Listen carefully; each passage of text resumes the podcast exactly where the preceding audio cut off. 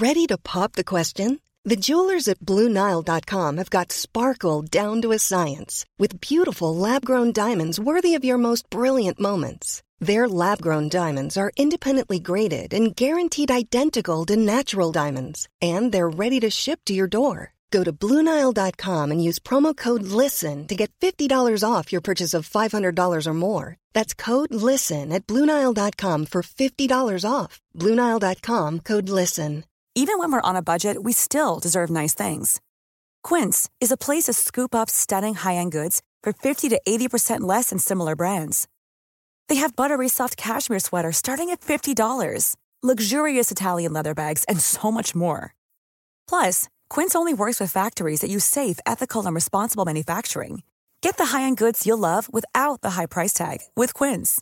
Go to quince.com/style for free shipping and 365-day returns.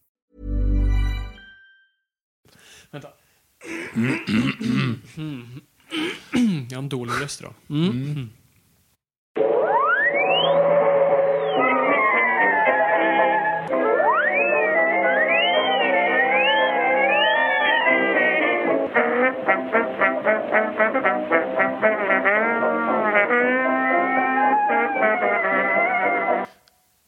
Då börjar jag i stort sett bara.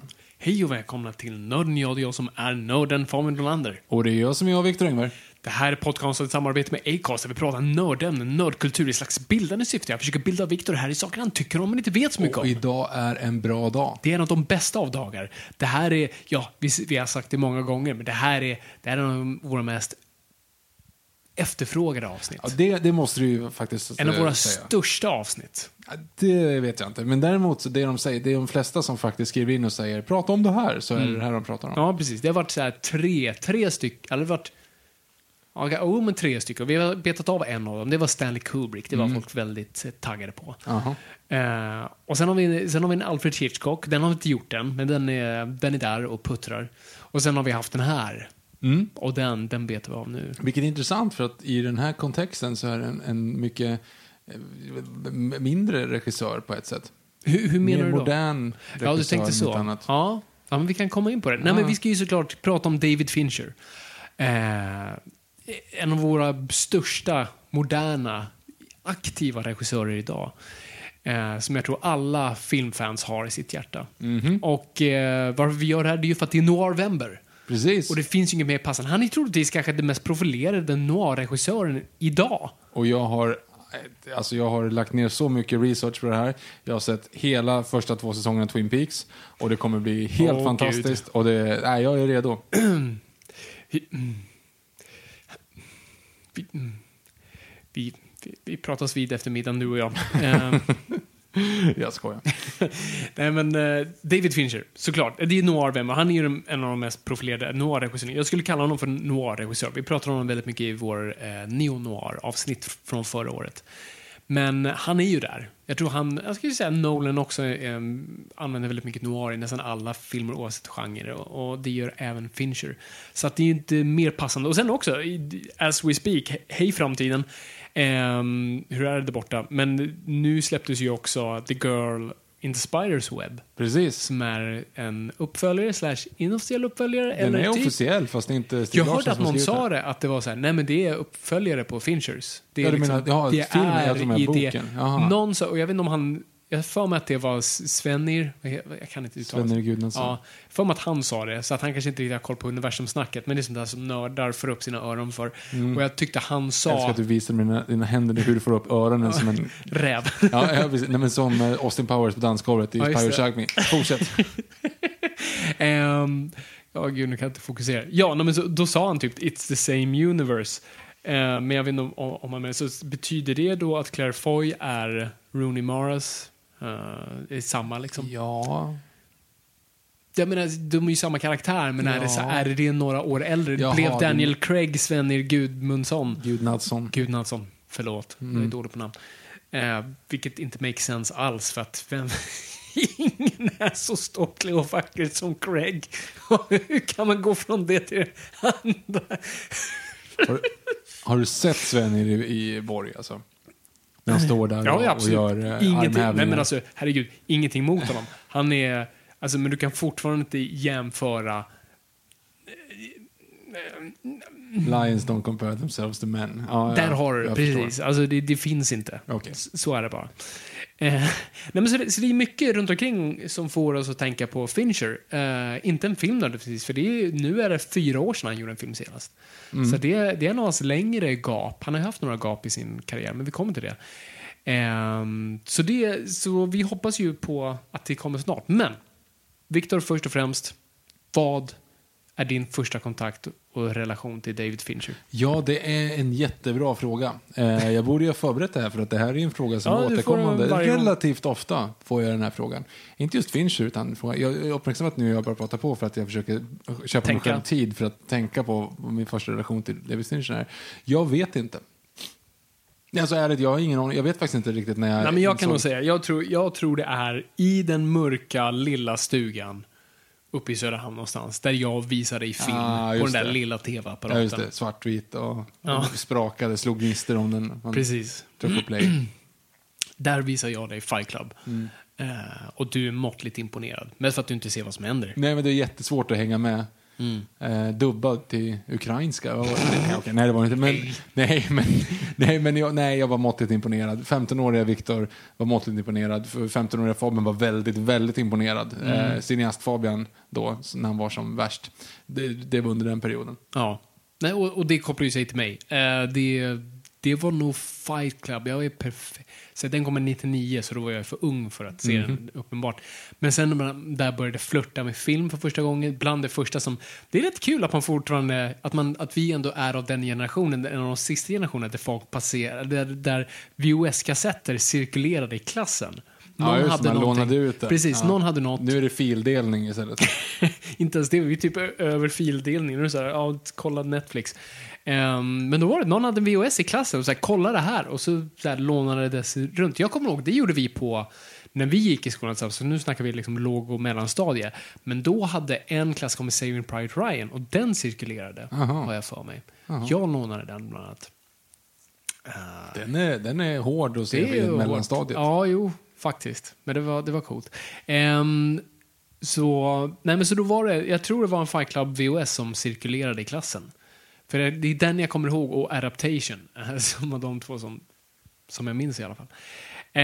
Och jag var i rätt ålder för det. Jag, jag fattade den inte. Men du vet, det var cool, det var punk, det var, det var filmversion av Fuck you dad! Och ehm, den hade en twist på slutet. Så då var det, man kände sig lite smart. För att man inte fattade. Men man kände sig smart för att man sen fattade. Sjätte sinnet-grejen. Ja, jo men exakt. Det var ju många filmer runt den tiden som, som lekte lite med det där. Så det var det. Men, men Fincher tyckte jag var så intressant för att Fincher stod aldrig ut för mig i början. Jag kunde aldrig riktigt se den röda tråden, likt en Kubrick, till och med Nolan, eh, Hitchcock, eller alla sådana här autörregissörer som, som har så tydliga profiler och, och filmspråk. Jag kunde inte se linjen, jag kunde inte se att det var en Fincher-film direkt. Många kan ju bara se, ja men uppenbart är det här det. Eh, för Fincher är så subtilt, men vi kommer in på det.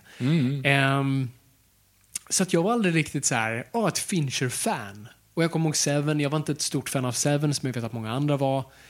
Så att det är nog inte förrän, vad fan kan det vara? Alltså det, det är innan Benjamin Button.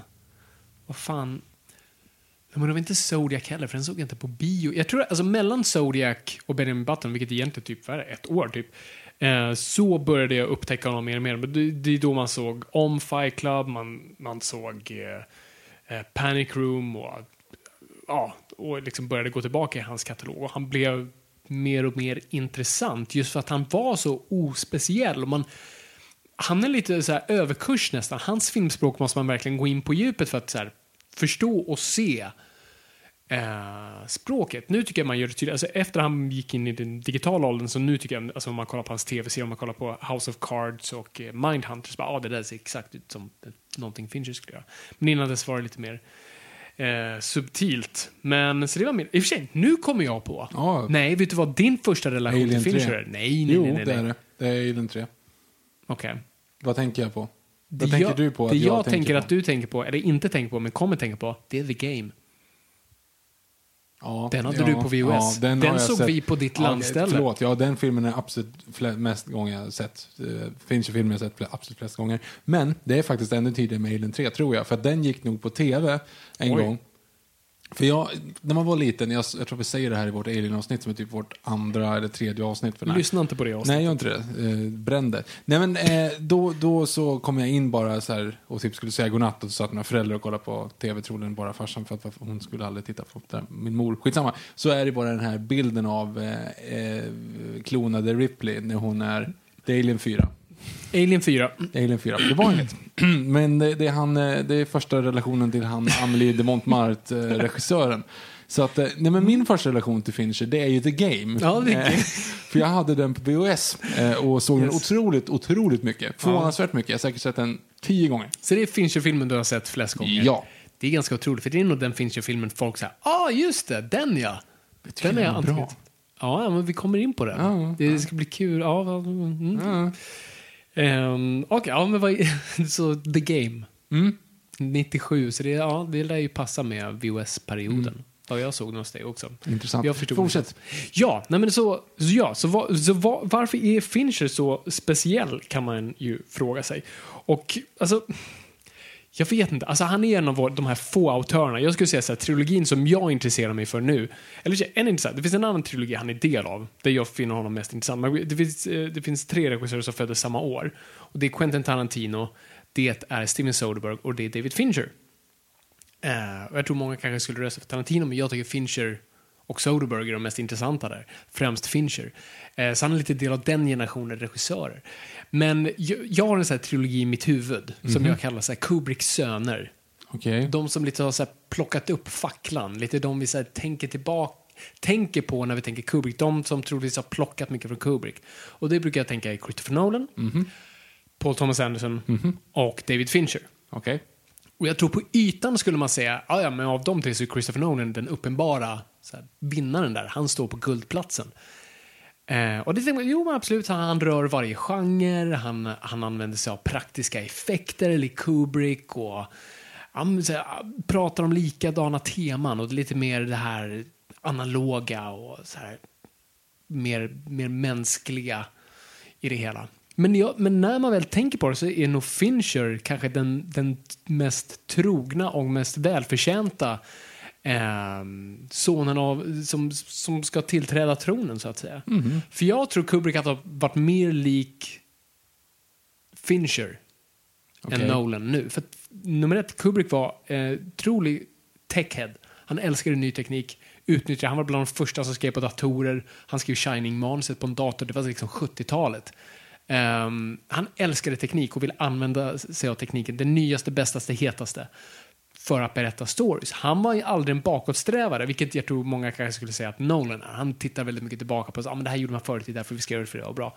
Fincher är ju alltid på the cutting edge av teknologin. Han använder sig av det nyaste, hetaste, är med och utvecklar det nyaste, hetaste. Han är den som, bland de första som hoppar över till film. Han är en av de som gjorde det bättre och liksom perfected the art av digital film. Ehm, och, använder, och väjer sig aldrig för att använda dataanimeringar och inte på ett sätt för att så här, flasha, liksom full frontal CGI. Googla inte det. Utan alltid för att komplettera bilden. För att Snyggt. bara så här piffa till, bara göra det osynligt. Hans effekter syns aldrig. Ehm, så det tycker jag är coolt. Ehm, nummer två är ju lite den här grejen att han är en autör utan en... Han har en stil, men det är, en, det är inte en flashig stil som många andra har. Och du måste verkligen titta och säga, vad är, det är det, nu har jag ju kollat igenom alla hans filmer igen och säga, vad är grejen med Fincher? Varför, jag ser att det är Fincher, men hur vet jag att det är Fincher? Det är som man säger om porr, jag kan inte beskriva det, men jag vet när jag ser det. Det är inte mitt citat för övrigt. Eh, Googla inte. Googla inte det heller. Så vad är det med Fincher då? Och det jag tycker är coolt, att man kan säga så här. Det finns inte någonting som är en Fincher-bild. Det finns någonting som är en Fincher-rörelse.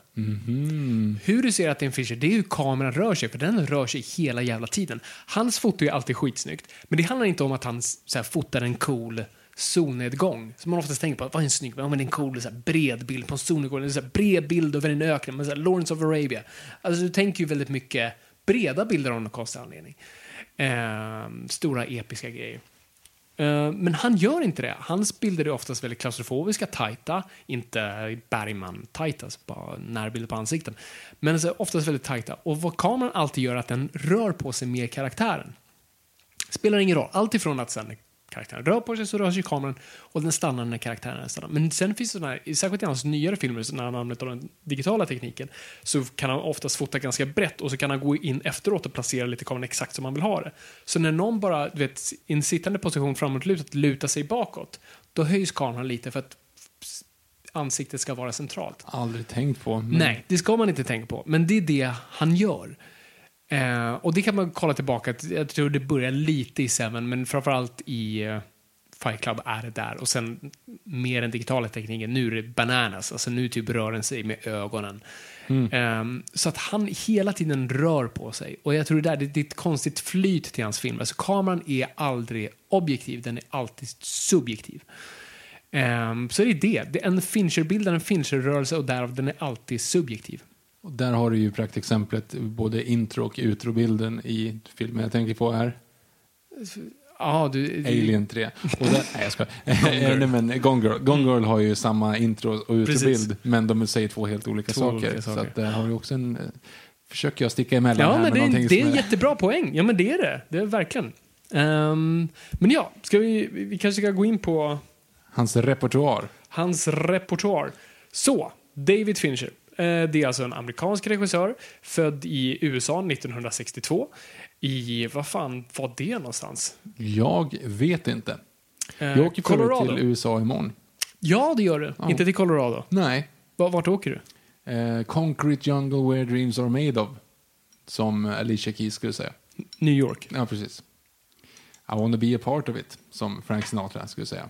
Ska du göra någonting speciellt, filmiskt? Gå på Broadway. Ja, det är ju Broadway. Ja, Ja. det gillar vi. Musikal. Vad ska du säga? Mm, Lion King. Självklart. Så att det är ju lite filmiskt. Mhm. Eh, och sånt. Sen ska jag på stället där Godzilla la alla sina ägg. Madison Square Garden. Precis. Ja, men det är lite historia. Ja, lite filmhistoria. Alla Ja. går dit för att så här, fota sig själv där ja, framför, framför, framför. Framför en Coca-Cola-maskin eller något. Nej, men det var väl uh, bubbelgum som man häller ut. Nick Topolis där på, på golvet. Ja, just det.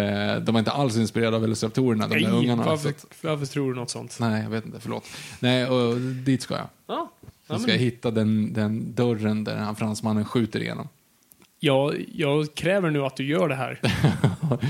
Och det ska upp på Instagram-kontot. Japp. Ja, nej, men så född 1962 i Colorado. ehm, och eh, har liksom en normal familj. ehm, men börjar ganska intresserad av film. Men mer intresserad av liksom the craft av film, alltså ver- hantverket. Börjar som projektionist i en biograf. Tarantino gjorde också det? Nej, han satte hyrbyrå. Han satte hyrvideobutik. Hyrbio, bra. Ehm, och Fincher drömde inte så mycket om så här, ah, det där vill jag göra, utan han undrade så här, ah, hur gjorde de det där? Hur, han var alltid bara mer intresserad av hantverket av det. Och han valde att inte gå om filmskolevägen som många andra gjorde, utan han bara valde som väldigt ung bara kasta sig in och jobba med film, fast lägst ner, så obskyrt som möjligt, men bara komma in. Så han hamnade på Industrial Light and Magic Mhm. och jobbade på filmer som Temple of Doom, eh, eh, Return of the Jedi. Alltså ganska stora, liksom som en matte painter bland annat. Och höll på där. Och en sak han noterade där väldigt snabbt var regissörer som kom in inte riktigt visste vad alla pysslade med. Så därför kunde folk lura regissörerna. Och så här, ah, men vet du vad, du vet den här prylen, det kommer inte riktigt funka sir. Så att, uh, nej, nej, men du vet, lägg dig inte i det där. Så att uh, jag tar lunch nu. så, du vet. Och han tänkte så här, nej, så där skulle jag aldrig göra. Så han så här, svor nästan en ed över att han skulle lära sig varenda grej inom filmskapande. Så han inte skulle kunna luras av någon utan hade stenkoll på läget. Uh, och, och där började han vandra upp Ehm, och eh, liksom lära sig alla delar av filmskapande. Och sen när han blev lite äldre och eh, blev mer erfaren så ville han bryta sig loss och göra eh, saker själv. Så att han skapar ett bolag som heter Propaganda Films och gör då lyckas pitcha till The- The Cancer Society i USA, alltså en cancerfond av något slag, att göra en reklamfilm. Och reklamfilmen då visar ett foster i magen med en cigarett.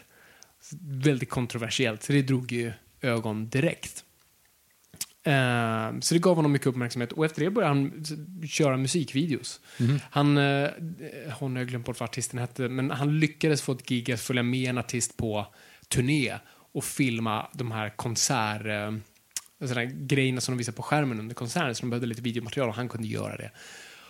Och det sen bara växte och växte att han kunde börja göra musikvideos. Och bara på några få år så blev han den mest eftertraktade musikvideoregissören i världen. Han, och det var ju precis också då MTV dök upp. Så han kom precis in en tid där ingen visste vad det här var, hur man gjorde, vad man pysslade med. Alla kastade pengar på honom bara. Ja, så han jobbade ju med Madonna, Michael Jackson, Paul Abdul. I det sammanhanget, Ja, ja. men alltså, gjorde åt de största. Eh, George Michael, den här jättekända Freedom 90. Mm. Ehm, gjort riktigt, alltså Vogue med Madonna är kanske den kändaste där. Ehm, och gjorde bara jätte, jättemycket um, musikvideos och blev otroligt stor på att göra det. Ehm, men så kommer vi då, vi ska gå in på då hans första film då, som kommer här runt hörnet. Mm. För att eh, det var en liten produktion på Fox som hette eh, Alien 3 som de hade hållit på med väldigt länge. De hade kastat manusförfattare och regissörer och inget hade fastnat. Och det var totalt kaosproduktion. Och eh, Fox ville bara hitta en ung, oerfaren de kunde styra. ja, de hittade fel. Ja, precis. Och, och Fincher då hade ett väldigt gott rykte, för det, han, han hade gjort väldigt coola grejer i sina musikvideos. Så han tänkte, men fan, vi tar den här snubben. Och Fincher eh, sa ja för att han älskade eh, franchisen, men visste inte riktigt vad han gav sig in för. Och det han insåg snabbt var ju att så här, nummer ett, de vill bara ha mig här för att ha någon här. Och nummer två, ingen lyssnar på mig. Liksom, tänk dig själv, du är så här crew, du, du har jobbat jättelänge med, med stora erfarna regissör, det här var en svindyr film då, 50 miljoner, och så kommer en 28-åring. Och liksom, ursäkta. Ehm, så det blir jättejobbigt för Fincher. Och det är svårt att hitta intervjuer med Fincher idag om det här. Han vill fortfarande aldrig riktigt prata om det. Han är, nej, han är otroligt bara Det var hans knäpptyst om nam. Ja, ja, men lite grann så. Han är fortfarande väldigt så, mm, nej, jag vill inte prata. Det verkar vara väldigt traumatiskt för honom. Och, och det är inte som att han, det han har sagt om det lite är det, och jag tycker det är en ganska sund inställning. För folk har också, ah, men hur var det att jobba för studion när de så här, tryckte ner din, så här, dina ambitioner och så här, inte respekterade dig? Och han säger så här, men det är ingen snack om respekt. De ger mig 50 miljoner att göra en film. Det är klart som fan de har någonting att säga. Alltså, han har inget emot studiorna på så vis, att man ska liksom så bråka med dem bara fuck you studion, utan så de ger mig pengar. That's it. Eh, men så då har vi ju Alien 3. Jag vet inte, har, har du sett Alien 3, Victor? Ja, vi såg Alien 3 ihop. Jag tycker att det är eh, en riktig total besvikelse. Och framförallt det är lite så här The Room-varning med den. Just att man ser att det är billigt. De hade liksom inte... De är inget, det är ingen kreativitet, allting. Det känns som en one location-film fast det inte är det. Det är bara för att det är så mörkt och hemskt. De försöker på datanimeringar innan datanimeringarna fungerar. gud. Storyn är bara så här, "Ja, hur ska, vi, hur ska vi få vidare det här? Nej, jag vet inte, vi dödar de karaktärerna vi alla brydde oss om i förra filmen. Vi bara förstör hela, det, vi förstör franchisen för att göra det här. Ja. Ja, det, är, det är helt sjukt.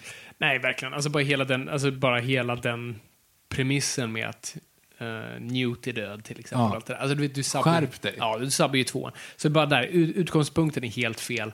Um, nej, men det jag reagerar på nu när jag såg den, bara så här, nej, den är inte så dålig, den är bara jättetråkig. Ja, men det, det är det som är det värsta som skulle kunna hända. Mm, ja, men det är I det. den franchisen. I den franchisen. Alltså, i, ingenting är läskigt. Alien är inte intressant. Det, den och ger- datanimerad, så att de blir bara som, men vad fan. Ja, den är grotesk, ser hemsk ut. Nej, så det, det, det är ingen film som funkar alls. Man ser att det är... För David Fincher sköt filmen eh, under hemska förhållanden och sen så fort han var klar så drog han. Han var inte ens med och klippte den. Eh, så det finns ju en längre, eller längre, Longer. läng- längre cut ehm, som Foxen gjorde för DVD-releasen som jag tror då är lite över två timmar. Jag tror den är 114 minuter. De bad Fincher komma tillbaka och fixa den och han sa eh, nej, fuck you guys. Ehm, så de bara satte ihop det baserat på lite hans gamla anteckningar och det som var missat. Och sådär. så det finns lite ändring. Så istället för att Alien kommer ut ur en eh, hund så kommer den ut en stor här, oxe.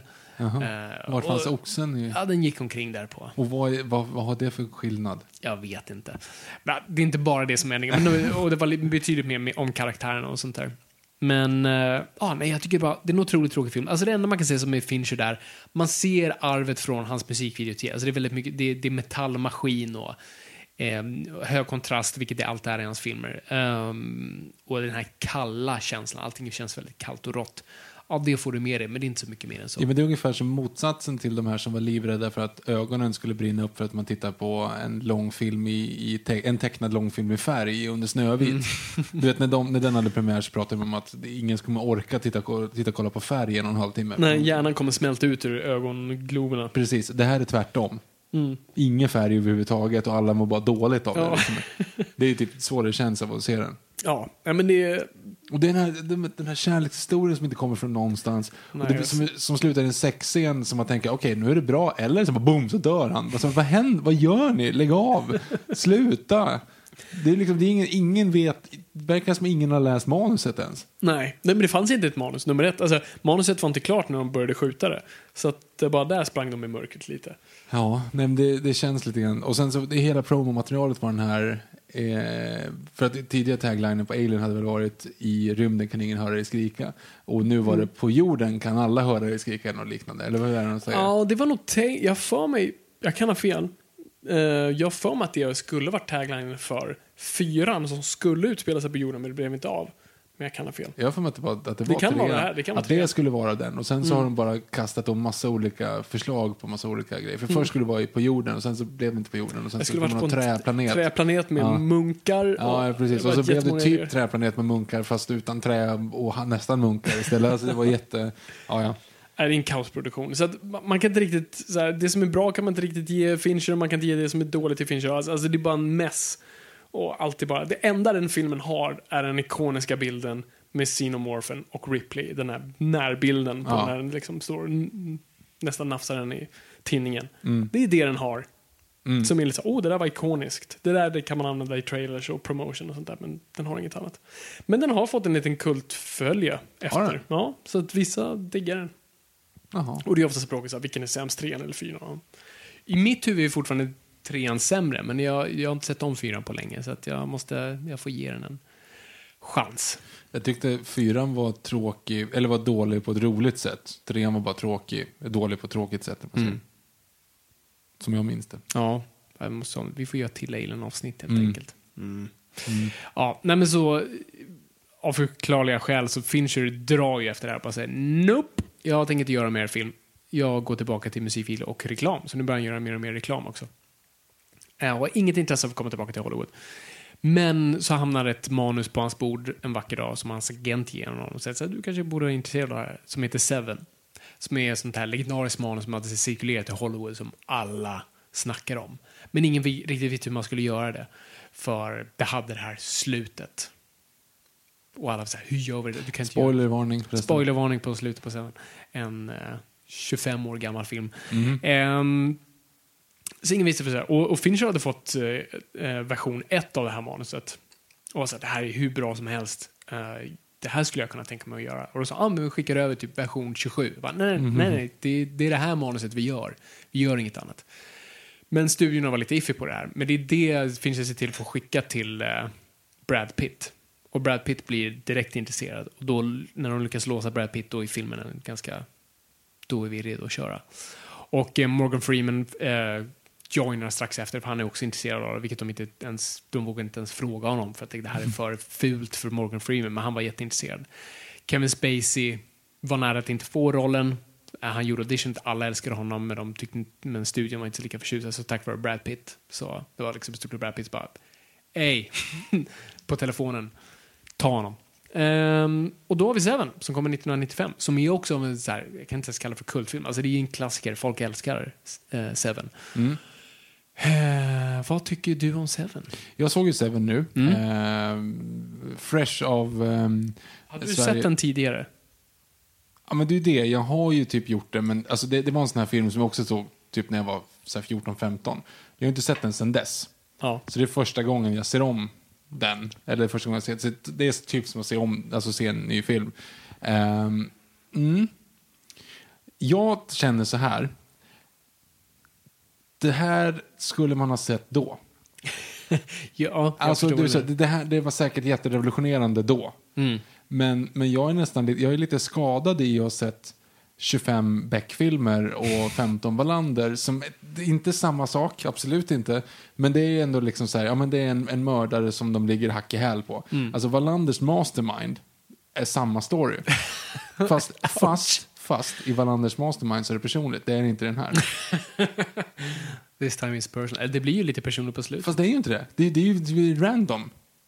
Hypotetiskt så har ju han, han är ju bara ute efter att liksom, han, är- han är galen och, eh, och Ja. fixar, fixar folk efter liksom, de sju dödssynderna. Mm.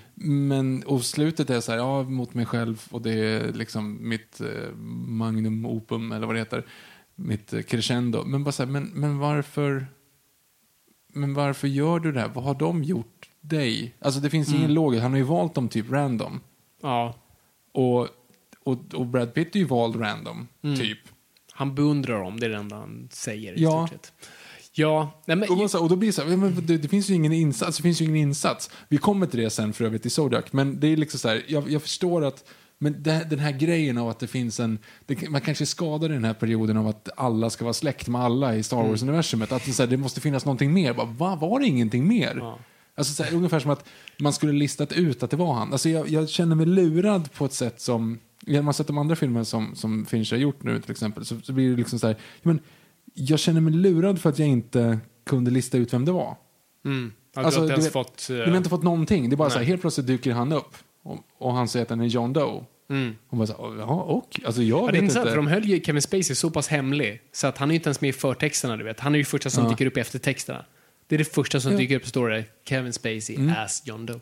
Så att de höll ju det jättehemligt, vilket är weird för att just den grejen att det är inte som att det var tre, det är inte som morden Midsommar, så, ah, jag tror det är Nej, nej, trädgårdsmästaren. men då, det är det jag, ska, jag tror att jag är skadad på de här polisserierna. Och, och så här, för att jag måste typ så här, jag, Du behöver trädgårdsmästaren, nej, men- betjänten ja, men det, och ja, men det var herr Plommon med, med ljusstaken i vardagsrummet. Det är, liksom, det är det jag vill se när jag ser en thriller. Ja. Och när de då gör det som att he did it, bara, who is he? Alltså, det blir inget, och sen så ser man ju han, man, han flashar förbi lite grann. Och så här.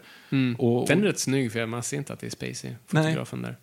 Nej, nej, men det är väl liksom snyggt. Men Mm. så här, ja, det var ju inte han som jobbar på lagret, utan det var liksom, det var så här, åh nej, att jag inte märkte, bara, men hur skulle du märka det? Du vet ju inte vem det är, Ja, precis, ingen relation we, till We varandra. almost got him. Men- Eller we let him go. Bara, Hur visste du? Alltså, det finns ingen logik. Ingen... Det, och då är det nästan så här, och jag vet inte heller, jag, jag kom ju på mig själv att jag reagerar på Spectre, så här, men vad fan, de måste inte vara bröder, vi kan Ja. göra saker ändå. Och nu reagerar jag för att de inte är släkt, eller inte gjort något så här, då är det, Vad vill du ha, Victor? jag vet inte.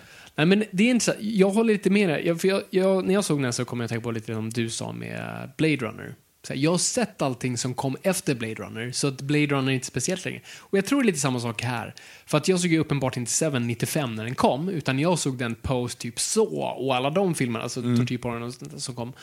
Ehm, så då kändes den inte klysch, eller då kändes den klyschig och idag, jag ska inte säga att den känns klyschig, men jag tycker inte den har åldrats väl. Alltså nu känns det som nästan en klyschig, kommer, om du minns i Adaptation, som också är någon film jag visade dig. Det var de två filmerna, jag, den Vi ska göra ett avsnitt kring bara de filmerna jag visade dig där och så får du göra en reflektion på dem. Men, eh, nej men så, där, drar, där har ju eh, poddminne, Få- huvudrollen. Nicolas Cage eh, spelar Jaha, jag ju trodde vi pratade om Charlie Adaptation, Kaufman och ja, Adaptation. Ja, Okej, jag trodde jag var tillbaka på Seven. Ja, förlåt. Mm, nej, men I Adaptation så, så har ju Kaufman en, en bror som skriver en, en Hollywood-thriller. Eh, och, han, och pitchen på den låter nästan som Seven. Alltså det är li- lite så här löjligt. Så här, en seriemördare som är schizofren, du vet. Så här. Och det känns lite så här. Det låter som en sån här hisspitch. Ah, En seriemördare som dödar efter de sju dödssynder. Det finns inget intressant där, tycker jag, på ett sätt. Ehm, men, det, men jag har inget emot filmen så. Alltså, så, storyn är inte jätteintressant. Karaktärerna tycker jag inte heller är jätteintressanta. Jag förstår vad de Vilka försöker göra. vad gör de då? Ja, nej. Vilka är det då? Det är en som ska gå i pension och en som är ung och het. Det är, dödligt, Whippersnapper. det är, Mm. dödligt, det är dödligt vapen.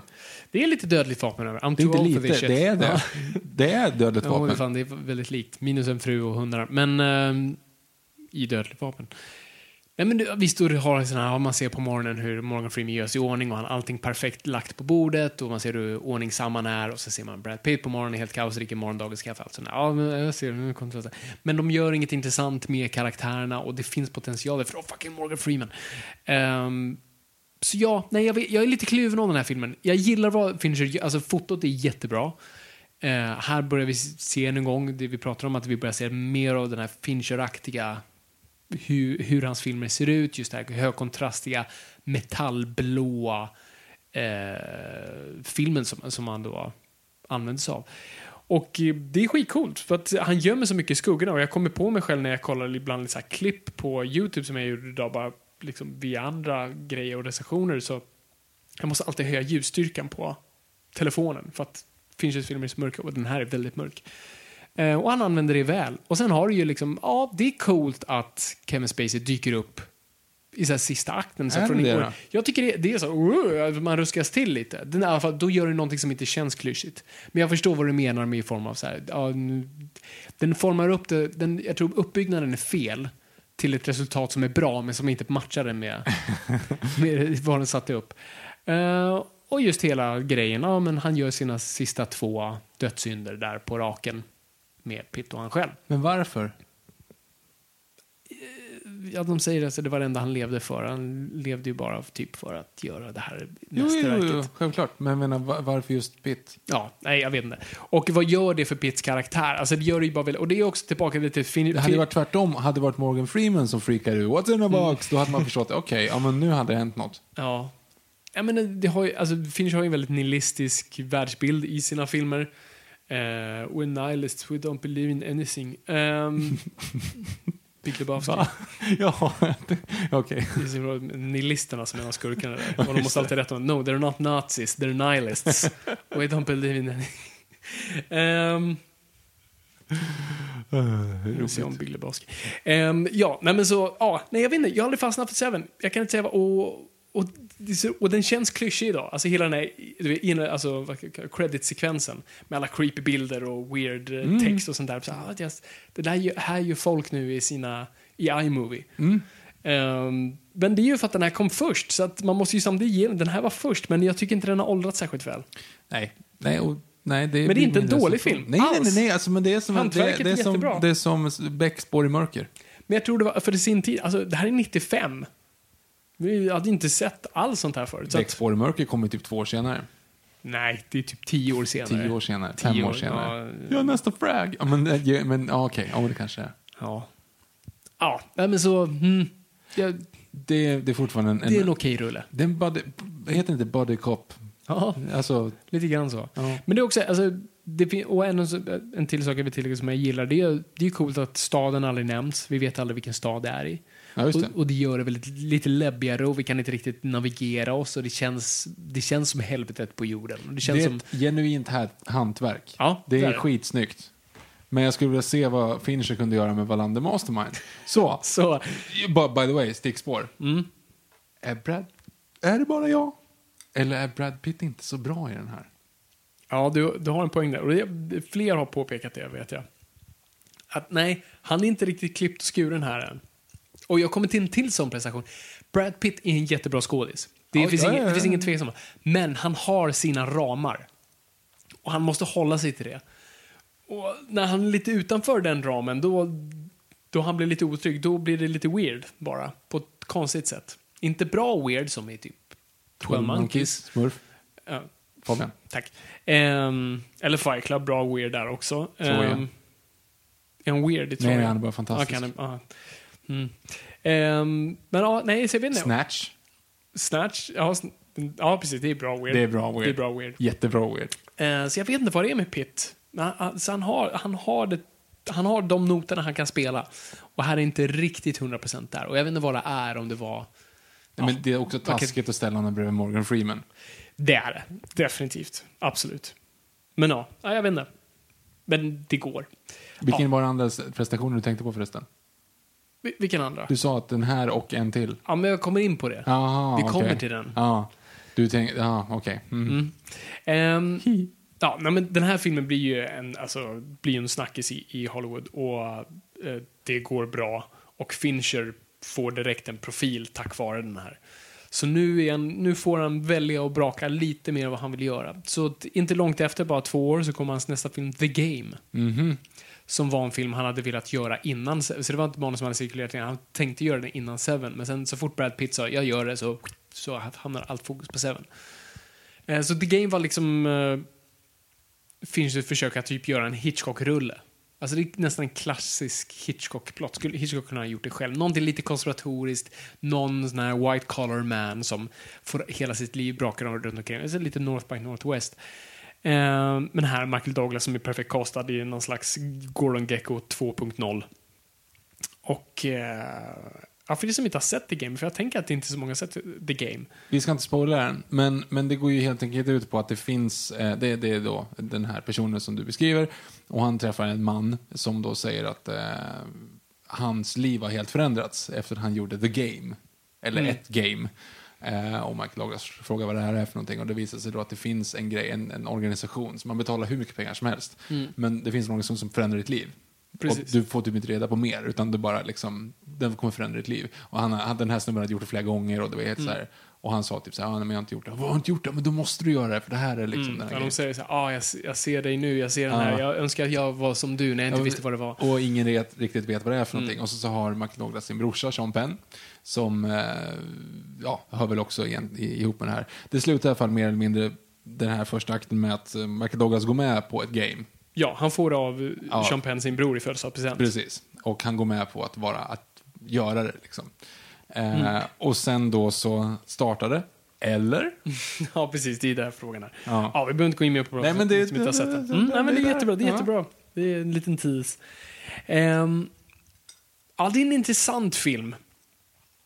Ehm, ja, det är rätt kul när jag sett sen, alltså när jag kollat igenom Finchers filmer. Jag tänker att så här, ja, alla gör homeruns. Mhm. Fincher är en av de bästa som finns, vilket han är. Men nu när jag sett så här, ja just det, nej, men det är några där som jag inte riktigt är superhype på. Och det är inte att ta något ifrån honom, utan bara så här, oj just det, det fanns de här, jag har missat det lite. Nej, men jag kan inte säga att jag är ett superfan av The Game. Jag tycker att den är, den är, den är popcorn, popcorn action i sin fullaste form, Mm. men lite smartare. Jag tycker, alltså det, det finns liksom, det, det är twister och det är lite så här, allt, det, det finns några gånger när det är lite för bra för att vara sant. Mm. När han hoppar på- en specifik plats och landar på en specifik plats och han, hade han liksom hoppat lite åt vänster så hade de inte varit lika specifikt för att de kan inte ha skumgummitak. Alltså det är liksom Mm. mycket sådana saker. Men jag tycker ändå att det funkar. Jag tycker inte att det är liksom, det är ingenting som stör mig. Eh, och sen så, ja, man, man vill ju nästan på något sätt, tänk om det där skulle vara på riktigt, om det där skulle finnas. Det, det finns ju på ett... Eller det finns inte. Det Men escape köpa den room här är ju, det, är ju hypotetiskt. Nej, precis. Men Ja. det finns ju ett tv-program, där, eh, Darren Brown heter han väl, eh, som just iscensätter såna här grejer. Mm. För, mer för en psykologisk poäng. De har iscensatt så här att och jag trodde det var fake först, men det visade sig faktiskt inte vara det, för jag hörde dem på en podcast. Men, så att han, de, de, Det måste vara på riktigt. Ja, precis. Nej, men så de, de ser till att hitta ett bra subjekt för det och sen så iscensätter de, de gjorde till exempel att en person tror att en komet kommer träffa jorden. Och sen gör den det och så vaknar den upp och så är det postapokalyptiskt land. Liksom, och han får, han tror allt det här. Så att det har ju gjorts efteråt, vilket är lite kul. Men nej, det går inte att köpa en sån här. Men som säger, escape rooms är så nära vi kommer. Ja, ja, precis. Lite adrenalinpåslag deluxe. Det är som Truman Show fast barnförbjudet. Precis. Nej, men jag, det jag gillar med det är att man, man, köp, man blir själv lite paranoid, för du vet själv, så är det, är det inte, är det här? Och jag gillar också att, att scenerierna är ibland ganska dåliga. Mm. Alltså ja, men det gör de ju ja, på en gång. ja, så men att så här, precis. kranarna funkar inte och det är Ja. tomt i kylen och sånt där. Um, ja, Böckerna är ju bara vit- vitmålade. ja, precis. Så det, de, det är ju massa roliga grejer och du blir själv paranoid och det fångar de bra. Det jag tycker är lite tråkigt är bara, alltså Michael Douglas är en klassisk Scrooge-karaktär. Men utan egentligen så här, nyanser i honom. Han är liksom en girig bankman i stort sett. Förlåt, inget mot bankmän. Uh, jag tror inte ens han är bankman, det var bara ett uttryck. Jag ber om ursäkt, jag jag är så Det är dum. lugnt. Ehm, och eh, nej, men det finns ingen nyans i varför han är lite Scrooge och dum och elak och så här, har tappat all, You're such an asshole. all mening i livet. Och så att, karaktärsutvecklingen är inte så, så mm, punchy som man kanske hade velat. Nej, ja, okej då. För att det är lite, alltså, Christmas Carol över det. Ja. Ingenting Bara ont, om, ingenting ont om Christmas Carol. Nej, särskilt den med, det är jag. Fight! Oh, oh, au, oh. Eller nej, han halkar först. Wow! Och så ramlar han ner för trappan. det är alltså Joakim von Anka-versionen, som Mm. är såklart den bästa. Oh, gud ja. Nu går det rätt halt här. Den var lite läbbig ändå tyckte jag. Den var lite obehaglig. Marley, är det du? För det som var mest jobbigt var att det, det var inte samma röster som i Ah. Nej, jag vet. Det var typ det som var läskigast. Ja, det är det som gjorde det Ja. läskigt faktiskt. För det bara, han är ju grym. Jag vet inte ens vem det är som gör Joakim von Ankas röst i den. nej, den är det. väl, han är lite offbeat, men det, Ja, låter, det är det och som låter gör det gammal, Till, vilket- ja, och det blir väldigt bra. Ma, det är Mali, Mm. är det du? Du har verkligen betoningen helt Ja. rätt. Gud, jag får flashbacks. ja. Men eh, Långben är ju på riktigt, tänkte jag säga. Ja, det är den, det är Mm. den rösten. Ja, fick de råd med. Ah, jag vill se om den. Ja, jag också. Ja, det är ju som sagt det är två VHS jag har kvar och det är Mm. Jurassic Park och Musse Piggs julafton. Där den inkluderas. Mm. Så, Så du, när, när du ligger där omgiven av dina rikheter och zoomar in lite lätt på din mun och du bara mimar ut liksom. Musse Piggs julsaga. Och så ska alla lista ut. Ja, och så ska alla lista ut vad, vad Musse Piggs julsaga är. Ja, där har ni nästa film. Japp. Ja, nej men så det, det är som sagt, det är det enda jag tycker är lite synd med The Game. Jag tycker inte karaktären är så intressant, men jag tycker allt runt omkring är. Den är alltså, alla skådespelare är skitbra, eh, fotot är en gång grymt och det är bra tempo till den och allt sånt där. Men jag bara, mm, jag kan inte få den här punchen riktigt. Och det här kanske Fincher ibland tappar lite. Om han inte har rätt, för han är inte så mycket en karaktärsregissör. Ehm, eller på ett sätt Gone det. Girl. Jo, det är han, är, han blir det mycket senare tror jag. Här var han inte riktigt. Här var han mer stilistisk. Jag tror han fick med sig det lite det från musikvideo och reklamgrejen. Det inte riktigt var fokus på prestationen utan mer hur det såg ut. Jag tror det satt kvar här lite. Så han tappade det med åren. Men ja, så det game, som du säger, det är en kul popcornrulle. Det är inte så mycket mer att hämta där. Nej, det känns ju inte, alltså det är inte så här när man ska lyfta fram Fincher-filmen, alltså inte det man plockar kanske. Det är men inte riktigt den tonåringen hade posters av i sitt rum. jag skulle typ kunna haft det. Ja, Den hade- och Swordfish. Alltså var, ja, Swordfish definitivt. ja. Mm. Ja, nej men så... Nej, men The Game, det fick okej recensioner och var en ganska bra, gick bra i box office-mässigt. Alltså, eh, Douglas var en bra... kan nästan tänka mig att en sån film som folk går och ser en gång till på bio. Ja, för att se att... Ja. Jo, men det är ju lite grann så. Jag vill se Ja. hur det egentligen var. För det är en twist, men ja, egentligen inte en twist. Jo, det är en twist på en twist. Ja, ja, jo, det är alltså en det är ju twist. en twist, ja, jo, twist. det är ju en twist på en twist på en twist typ egentligen. Okej, nu, nu ger den lite för mycket. Det är en twist och sen en... Twist till. Ja, okej. Vi, vi lämnar det. Det var en twist och sen var det ingen twist och sen så var det en twist igen. Oh, ja, nu, Ja. åker- nu fortsätter vi. Vi går vidare, för två år senare eh, så kommer nästa film. För det är, det är ju då David Fincher som då påstår själv att han inte läser särskilt mycket böcker, men han blir rekommenderad en bok som heter Fight Club. Och han direkt blir superintresserad. Så att det här vill jag göra, det här vill jag fånga. Och han kollar upp rättigheterna, det visar att Fox sitter på dem. Och där tar det lite emot, för Fox var de som gjorde Alien. Och han är inte supersugen att gå tillbaka där. Men han är ändå väldigt sugen på materialet och när han nosar på Fox så är de väldigt mycket så här, vi vet inte vad vi ska göra med den här boken. Den är populär online, vi förstår den inte. Så vi ger dig fria, så, fria händer, gör vad du vill med det. Vi fattar inte, go for it. Och där får Fincher med helt fria händer gå och göra Fight Club och han får Brad Pitt och då är det lugnt. Då, då bryr sig ingen. Först han då sen visar, visar den för alla exekutiva på Fox och alla bara usch. det var liksom det han fick. Han fick så förolämpningar hur vidrigt det var. Och filmen gick sig sådär. Uh, gick inte så bra på bio. Det var den boomade DVD-marknaden typ ett år efter som plockade upp den och sen blev det ju en sån här studentfilmsgrej. Alla i tonåringar såg den. Men vi har Fight Club.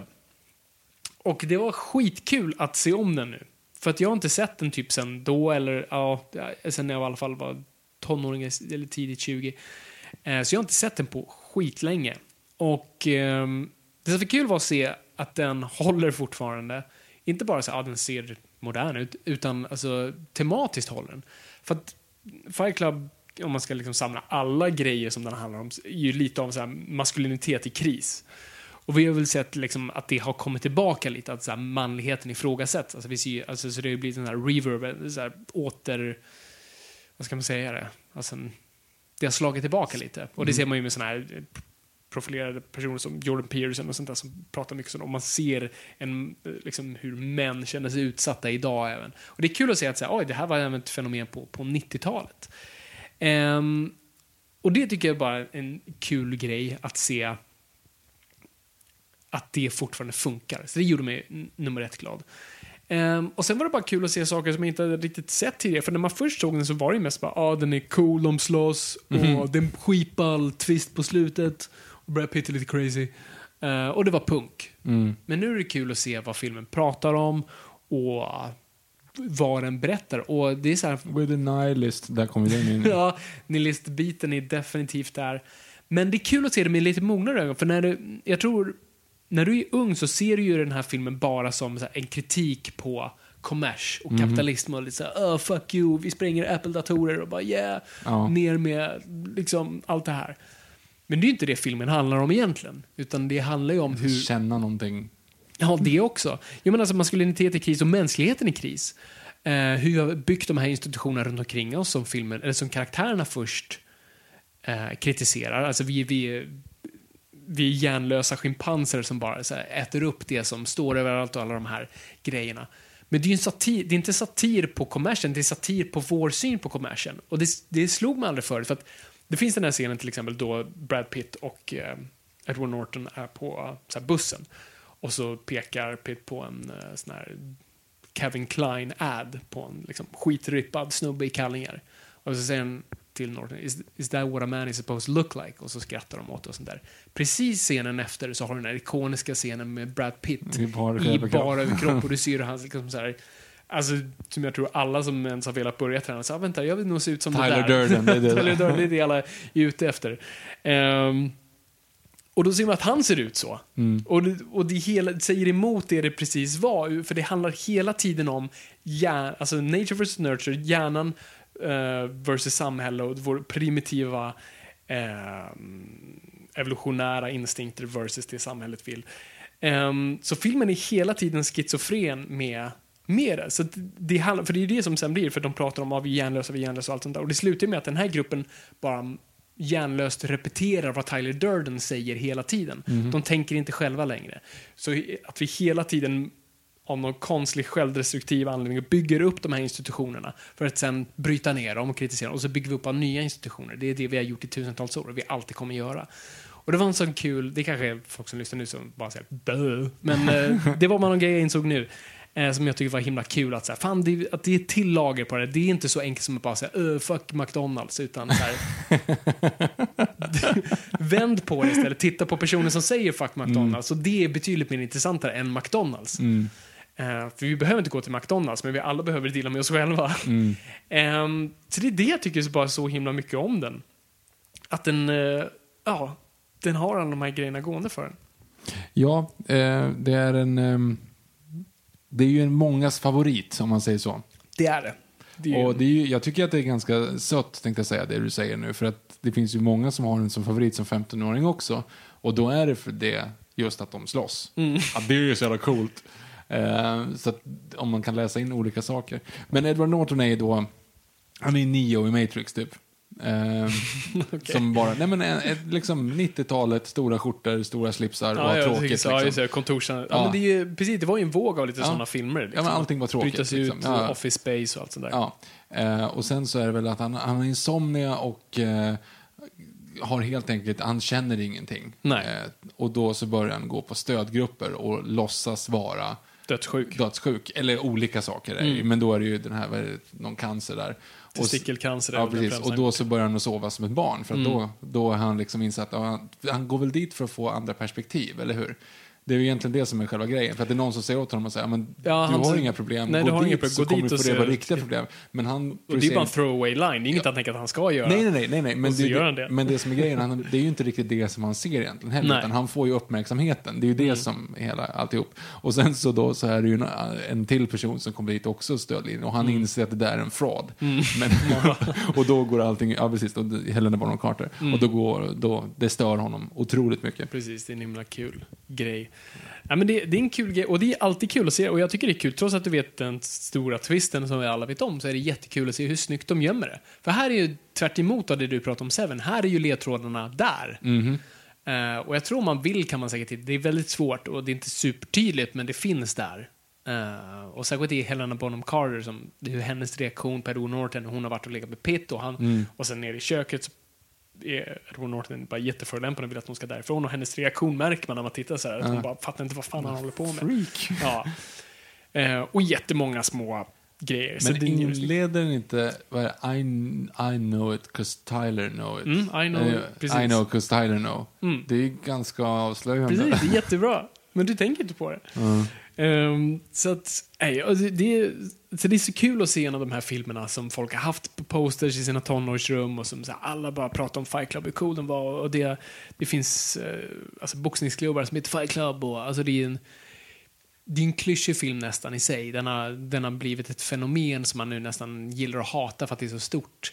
Men den håller fortfarande och det är så kul att se att den har åldrats så väl. Och särskilt nu är den fortfarande aktiv, så jag rekommenderar folk att se den igen. För att den talar väldigt mycket till saker som finns även, som har blommat upp nu igen.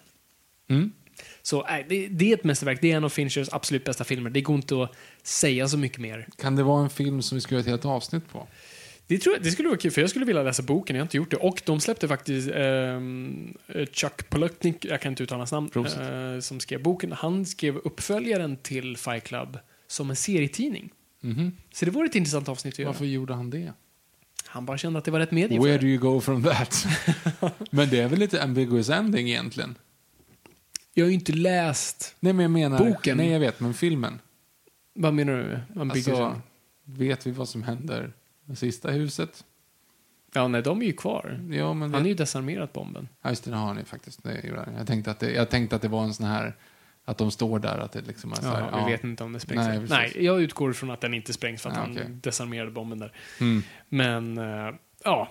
Nej, men, så, det, det är bara klyschigt att säga att det är en jättebra film. Vad fan, det, är- det är underbart. Se om den, gott folk, om ni inte har gjort det. Och se den.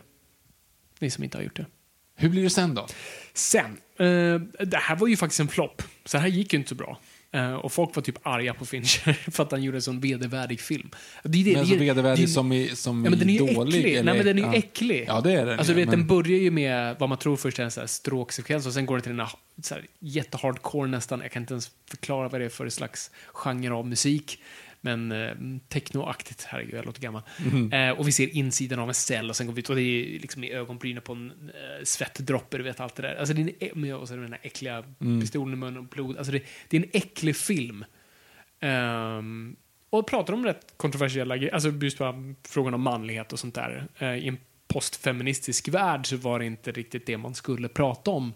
Att så här, oj vad synd det är om männen och männen måste få sina våldsamma utlopp och sånt där. Det var inte riktigt Vogue. Ehm, så det bara satt inte riktigt tiden. Och det var inte till för en liksom, stor blockbuster-publik. För det är ju en stor film, alltså det är en dyr film. Eh, mycket specialeffekter och mycket avancerade specialeffekter för sin tid. Alltså när Edward Norton skjuts själv i munnen där. Ja, det som vibrationerna i kinden och allting. Ja, precis. Det liksom- var ju en ja. jätteavancerad grej att göra. Och hela den här sexsekvensen mellan Marla och Brad Pitt, då de är typ CG-aktiga Mm. och alltså man använder sig av ma- lite Matrix-effekter där. Och, alltså de är nästan... Är den inte helt antad? Den är typ helt datanimerad. Eh, det var typ en av de typ, första gången man använde sig nästan 100% datanimerade människor. Så det är en jätteavancerad film. Ehm, och här tycker jag, här på något sätt tycker, tycker jag att Fincher-stilen också blir, det är så här Fincher-film ser ut. Så här, hög kontrast, det är väldigt gult inom, inomhus och det är väldigt grönt, blått utomhus, det men det är kallt oavsett vart man är. Och lite det här äckliga, alltså vad alla Fincher-filmer har varit hittills är ganska äckliga. Alltså, det- jag tänker huset de bor i. Mm, ja, det så ser en. Fincher-film ut för mig. Mm. Jag kommer ihåg att jag jobbade på en filminspelning som var i ett gammalt äckelhus ute i skogen någonstans.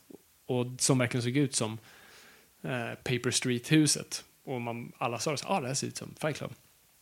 Ehm, så att det är ju också här, det är väldigt rå. Och här också tycker jag Fight Club tar väl upp kanske som, ja, The Game lite, alltså ett, ett tema jag tycker Fincher alltid har i sina filmer nu när jag kollat igenom dem är män som försöker finna, eh, oftast män, karaktärer som försöker finna eh, mening och faktiskt få ordning på en värld i kaos. Eh, försöker alltid skapa liksom, eh, struktur. Så det har du ju här också. Fight Clubben som är ett, det struktur i en värld av kaos. Och allt sånt där. Det roliga med The Game är tvärtom. Där är ju en person som på något sätt utsätts för kaos. Eh, när hans liv har varit i ordning. Men det tycker jag är ett så här genomgående tema. Men sen då, eh, 02 så plockar han upp ett manus av David Kepp. eh, som heter Panic Room, som också är ett sånt där manus som, som cirkulerar runt i Hollywood. Och eh, det är lite Finchers sätt att så här, skala tillbaka lite, göra en mindre film, göra en klaustrofobisk Hitchcock Hitchcock igen, Hitchcock-film som utspelar sig i ett hus. Och här är han väldigt tidig med att vara sån här previs, alltså när man har, gör storyboards på eh, i datorn. Och han såg till att konstruera huset som det här utspelar sig i då för att få in kamerorna rätt. Så att de gjorde det i datorn, vilket var revolutionerande. Men det bet honom i arslet, för det var inte riktigt den tekniken var inte riktigt redo än, så det, det bara sket sig totalt. Och det blev ganska problematisk produktion. Men det blev Panic Room då med Jodie Foster och en väldigt ung Kirsten Stewart. Kristen Stewart. Let's go the whole thing off. Ja. Ehm, ja, men det här, nu är det lite synd för att jag har, det var den här jag inte hann se. Jag har sett den, ehm, men jag, har, jag såg den inte nu. Men Och jag zonar ut för att jag har inte ens sett du det. har inte ens sett den? Så Tror jag inte. Om Jag- det inte är den här när hon tappar bort sin dotter på ett plan. Nej, det, det, det, är no, det är en annan. Ja. Då hon tappar bort sin dotter någon annanstans. Ja, hon tappar bort det i lägenheten. Eller Ja. egentligen inte, de är i Panic Room. Eh, men vad jag minns, sorry, nej men jag tycker väldigt mycket om den här filmen. Uh, Fincher får verkligen leka. Här är jag mest lik Hitchcock. Och använder sig av spänning i små miljöer. Uh, dataeffekter där det verkligen behövs eh, för att dra storyn vidare. Prestation Jodie Foster jättebra och du har Jared Leto eh, som skurken som också är jättebra. Uh, fan, uh, Forrest Whitaker. Uh, Kristen Stewart är också skitbra. Det är en bra tight thriller av David Kep och när han väl skriver bra manus så är de väldigt bra. Och när han inte skriver manus bra då blir det Kingdom of Crystal Skull. Ja. Smurf. Fabian. Tack. Ehm, så, så jag gillar den. Men... eh, ja, Jag har inte sett den så jag, jag kan inte gå på någonting. djuperar mer. Nej. Tyvärr. Ja, Men det är en vi- bra vi film. tar den Vi tar den. Om vi går in på så här klaustrofobiska filmer eller något sånt där, Mm. då, då ser vi till att se om den. Ja. Jag lovar. Men vet du vad? Vi, vi hoppar till reklam.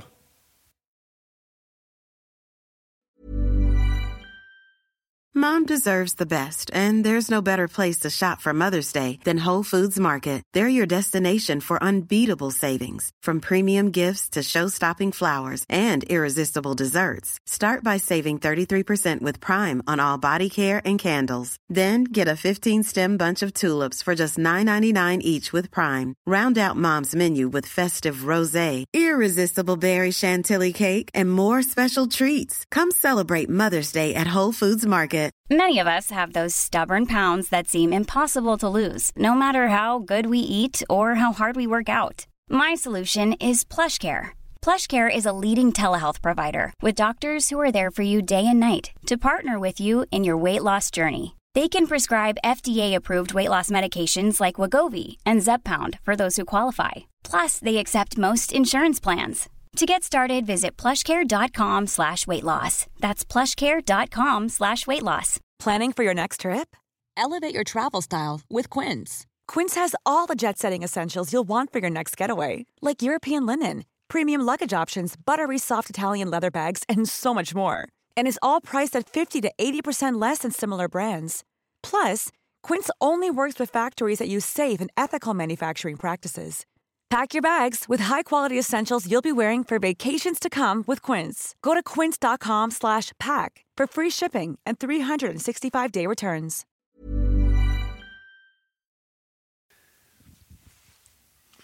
Vi måste ju också passa på nu när vi är tillbaka att eh, prata om vår tävling som utlyste i förra... Ja, just det. Utlyste? Lite löften får vi hålla den här podden. Utlös? Utlös, utlyste. Utlyste. Jag tror inte vi utlöste någonting. Ja, just det, det är, fakt- eh, I alla fall, eh, vi, vi har ju så här, det råkar faktiskt vara så att när ni lyssnar på den här Hej Framtiden, Hej Framtiden. så är det åtminstone mindre än en månad kvar tills Bamse Ja, premiär. det Eller mindre än en månad fast det kan ha gått förbi premiären för att ni lyssnar om tre år också. Om ni lyssnar när det här avsnittet släpps, då var igår exakt en månad kvar. Precis. Aj. Det är mindre än en månad kvar till Bamse har premiär i alla fall. Ja, och det är ju skitexakt. Det är helt sjukt. Alltså att vi har ändå, ja, vi har haft den här podden så pass länge så att det var från att jag liksom fick gigget till att jag var tvungen att hålla gigget hemligt till att vi avslöjade gigget och nu är vi där. Ja, Det är helt sjukt. det är på G. det är på G. Och vi kommer göra mer kring det när det väl sen börjar bli dags. Och vi, kommer, vi kanske kommer ha lite fan-screenings eller någonting. Vi får se. Så- Meet and greet med manusförfattaren på en av Sveriges största filmer det här året. Yes. Eh, uh, det Vadå? Uh, det är ju det. Ja, nu ska vi inte ta, ta i Vi, här. vi, vi satsar på bio... Varför säger vi vi? Eh, jag, vi. Eh, jo, gamla vi samlar. Vi, vi satsar på Biofabrikens pris i år. Ja, biopublik. Ja, just Ja. det. På, på, På Grammis tänkte jag säga. ja, Guldbaggen. vi ska nog mobilisera lite där. Ja, gud vad vi ska mobilisera. Yes. Um, Okej, så. Viktor, en tävling. Ja, så här.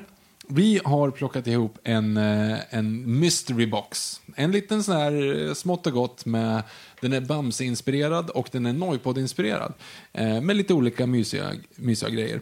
Ska bara, brasklapp är ju att eh, vi är inte på något sätt liksom sponsrade eller sanktionerade ens av, någon form av Nope. så SF Studios Nope. eller någonting sånt. Det här gör vi helt själva. Så att det här, hur det rent rättsliga att vi köper saker och sen ger bort. Ja, det är saker vi har köpt. Vi köper de här grejerna och sen ger vi bort dem till den som vinner. Så jag menar, det finns ingen sån här promo-grej bakom. Så om det är någon Mm. Nej. som tänker stämma oss, förlåt, det är inte meningen. Vi, det, ja. Vi vill bara sprida glädjen. Eller hur? Så att vi, vi kommer att plocka ihop lite så här smått och gott, där saker som man, om man gillar podden och gillar Bamse så finns det väldigt mycket bra grejer. Och den här kommer då den personen som ger oss det mest kreativa bidraget att vinna. Och eh, då gör vi helt enkelt så här att vi vill ha kreativa lösningar på ett foto med Ja, du behöver inte vara med i bilden själv, men ett foto ska vara tillsammans med eh, posten för Bamse och Dunderklockan under hashtag Bamse och Dunderklockan. Yes, ja precis. Och det är extra viktigt. Så både hashtag Noipod och hashtag Bamse och Dunderklockan. Precis. Vet du vad vi gör? Vi breddar den här. Hashtag Bamse Dunderklockan. Bamse måste man ha med i bilden, annars är det kreativt. Oj, annars, kommer allting, oj, oj, an, annars kommer allting bli inne på eh, biografer, inser jag nu. Ja, och det är bra för att vi promotar filmen, inte, inte bara på... Nej, det måste vara i biografen. Det Okej, måste vara... För vi promotar filmen. Men det får också vara utanför biografen i alla fall. Det, Så länge posten är med. Okej, så det, det kan ju hypotetiskt vara så här ad-shells så ute på stan. Ja, ja. Ja, ja, men då Absolut. så. Ja, men men då så så. länge det är posten. Jag var rädd att allting skulle bara handla i en biosalong nu, som Ja, vi det får du gör alltid när vi fotar. Okej, nej det är sant. Vi kan, och vi kan lägga till då, det kan vara något kreativt med trailern också, i biografen. Ja, just det. Om du vet. För jag har sett folk har skickat lite på Twitter där att de sitter och kollar på det, eh, trailern, Mm. Ja, ja. i bion. Så att, Så kreativa bilder, hashtag Noipod och hashtag Bamse och Dunderklockan. Så Yes. är ni med i slash... hur lång tid har de på sig? Att till nästa avsnitt, så det är ju två veckor då. Två veckor. Så att vi, nästa avsnitt är ju, eh, tar jag helt ur huvudet här nu vad, vad det datumet eh, skulle vara nästa torsdag. Vi stänger slussarna.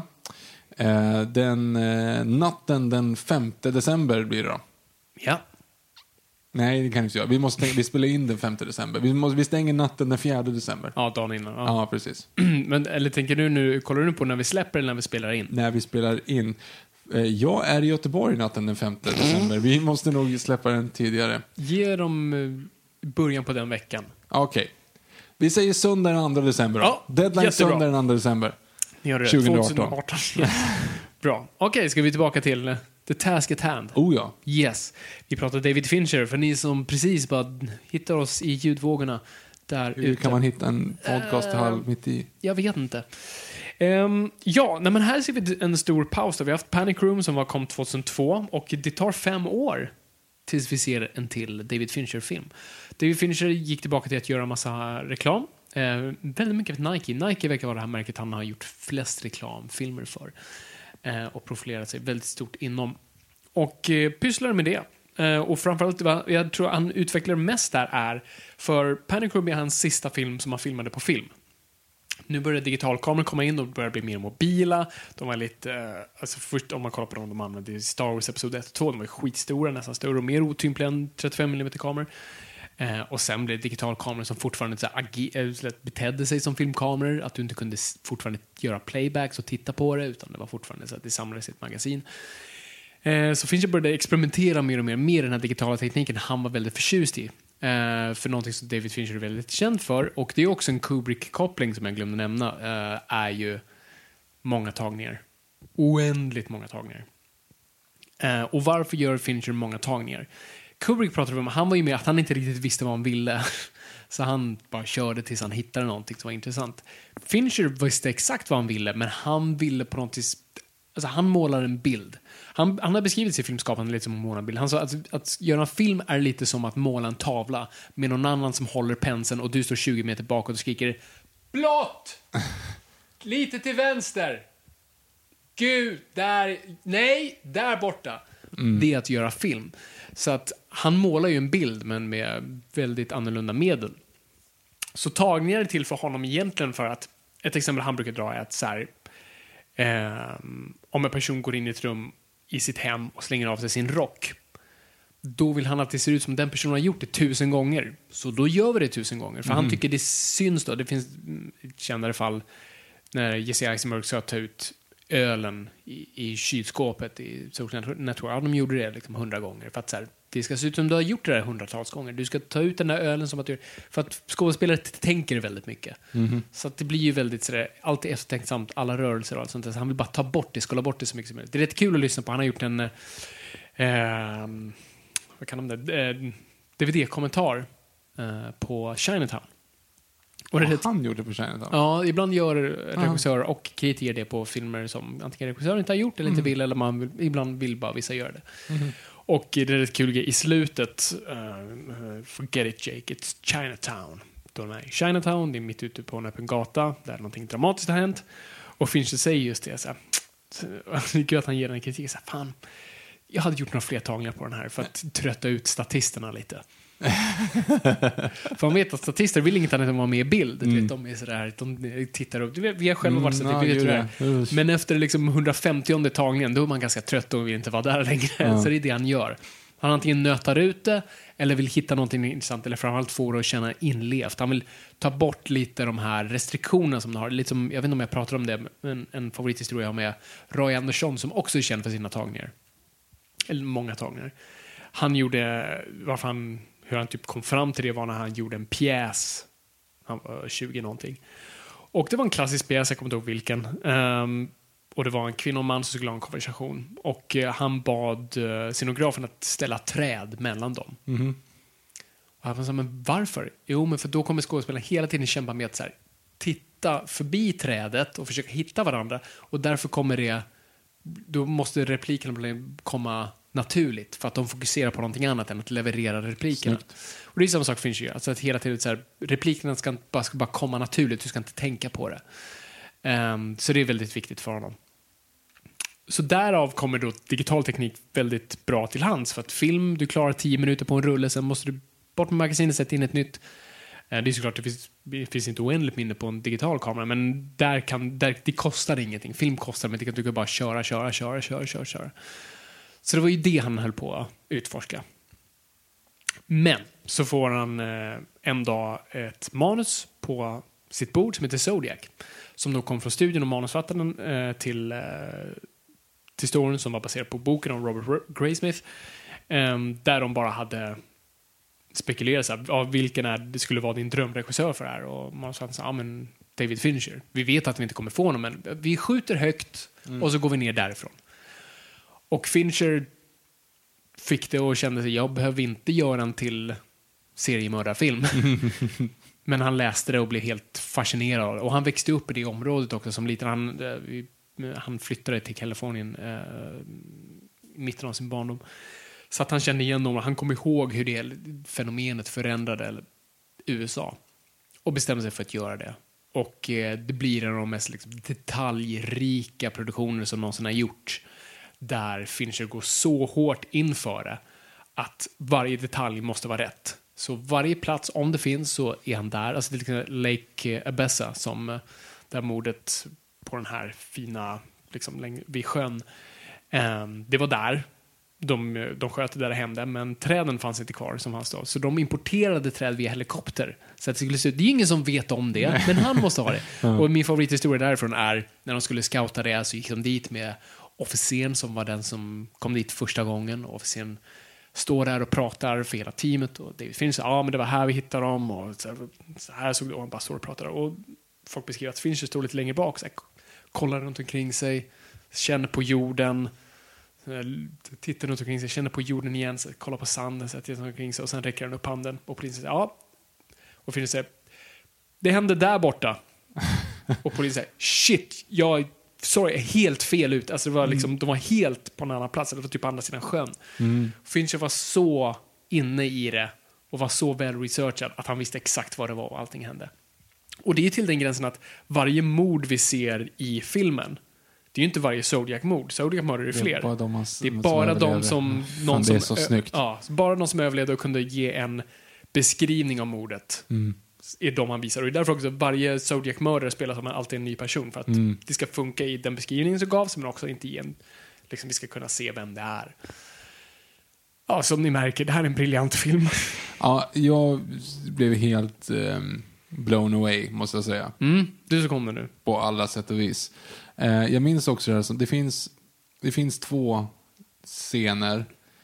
Det kan vara tre, men jag tror att, nej det är bara två egentligen, som liksom sitter fast i ens huvud sådär, som man mår dåligt av att tänka på. Alltså man får, du, får, du får ont i hela kroppen. Du, vill bara, du blundar och typ skakar på huvudet för att du bara vill att bilden och känslan ska bort. Ja. Och båda de två kommer vi att prata om idag. Eh, och det är ju eh, lustmordet i eh, Seven. Alltså Mm. Ja, han just som tvingas fy till det där. Ah. Och det är mordet vid sjön i den här filmen. Alltså så äckligt som det är när de är bakbundna Mm. och blir liksom... Alltså det är, bland det, det är bland det vidrigaste jag någonsin har sett på film. Ja. Och det är inte liksom så för att det går, utan det, är bara, det, är bara, det, det gör ont. Det och det är ljudet och det är allting är bara, och deras paniken att vara fastbunden och det är, så, det är så verkligt och det känns bara, det känns så jävla hemskt bara. Mm. Det, är bland det, det är bland det värsta jag någonsin sett på film. Ja, nej men verkligen. Alltså, för den scenen är så bra för att den är så oromantisk. Alltså, förstå mig rätt. Alltså, det är ingen musik. Det är inget showigt i det. Nej. Det är precis som det har beskrivits. Alltså, vi kan aldrig veta vad exakt som händer, men det baserar på vittnesmålen. Och det är han som överlever då. Det är han som överlever och han har ju till och med sagt att det var obehagligt för honom att se filmen för bilden då när vi ser Zodiac stycka henne, han sa att det var exakt det jag såg. Ja, fy fan. Ehm, och, och hur de agerar, det är inte, de agerar inte snyggt, du vet, så här, som man skulle göra en film och skriker som man skulle göra en film, utan det, det är för, som du säger, det är för verkligt. Ja, nej, det, Det gör hemskt. för ont. Eh, och det är något obehagligt att han så här, det är inget mystiskt i hur när Zodiac dyker upp där så här för scenen, utan han kommer gåendes. Mm. Och så är han bara där. Vi försöker inte f- fånga det snyggt. Det är, det, alltså det är anti-Seven. Då vill det gömmer det mystik, mörkt och rök och allt sånt där. Utan det, är, Mm. det, och det är det som gör det så obehagligt, för det ser så weird ut. Och därför blir det bara fel. Ja, det är så hemskt. Ja, nej men det, det här är... Det här, ja, det här, första gången jag såg den, kommer jag ihåg, så så... Jag fattade den inte. Jag såg den strax efter den kom ut. Inte på bio, men jag såg den på DVD. Och bara så ja men det var väl cool, men jag fattade den inte riktigt. Och sen köpte jag dir dir Directors Cutten. Den är inte så annorlunda. Ehm, och jag kollade på extra materialet och förstod då, framförallt satte mig in i fallet, för jag har haft så här seriemördarperioder i mitt liv och Inte det får man också omkring och mördat folk, utan, Nej, nej, bara, utan- han bara tänkt på det. Fascinerad av Inte seriemördare. att tänka på mörda folk, utan bara Nej. tänka på seriemördare. Yes. Fortsätt. Eh, det, är- det är fullmåne i natt, va? Det var, Ehm, nej, men så... Så det det så att det var, fanns ett dokumentär om Zodiac på DVD. Så bara, oh, här, jag vet fan ingenting om Zodiac, så det måste jag kolla på. Och när jag såg det och sen förstod hur väl filmen fångade det så var jag, fick jag en helt ny bara, inställning och sen såg om den och bara förstod vilket, mm, hur mästerlig det var. Och det kanske är det så där den skjuter sig lite i foten för att jag tror den är så pass bra så att vet du inte om det vad som faktiskt hände så tror jag, eftersom den är så oromantisk i sin porträttering av den, den är så rakt på och rå så blir folk såhär, jaha, okej, okay, ja, det här var konstigt. Men när du förstår att det är äkta så, så ger det så mycket mer. Nej, men det, ah, alltså, allting är ju, det enda som är fiktivt är relationerna mellan karaktärerna. Ja, just det, Downey Jr och Ja. Gyllenhaal känner väl inte typ varandra? Eller hur? Nej, de knappt sa hej Ja, till varandra. ja, men här precis. bygger man upp deras relation och också med Ruffalos karaktär. Så att du, de fanns, men relationerna var inte riktigt där. Men sen, alltså, all, all fakta om fallet är sant. Alla porträtteringar av själva morden är sanna. Och alltså, allting är sant förutom relationen.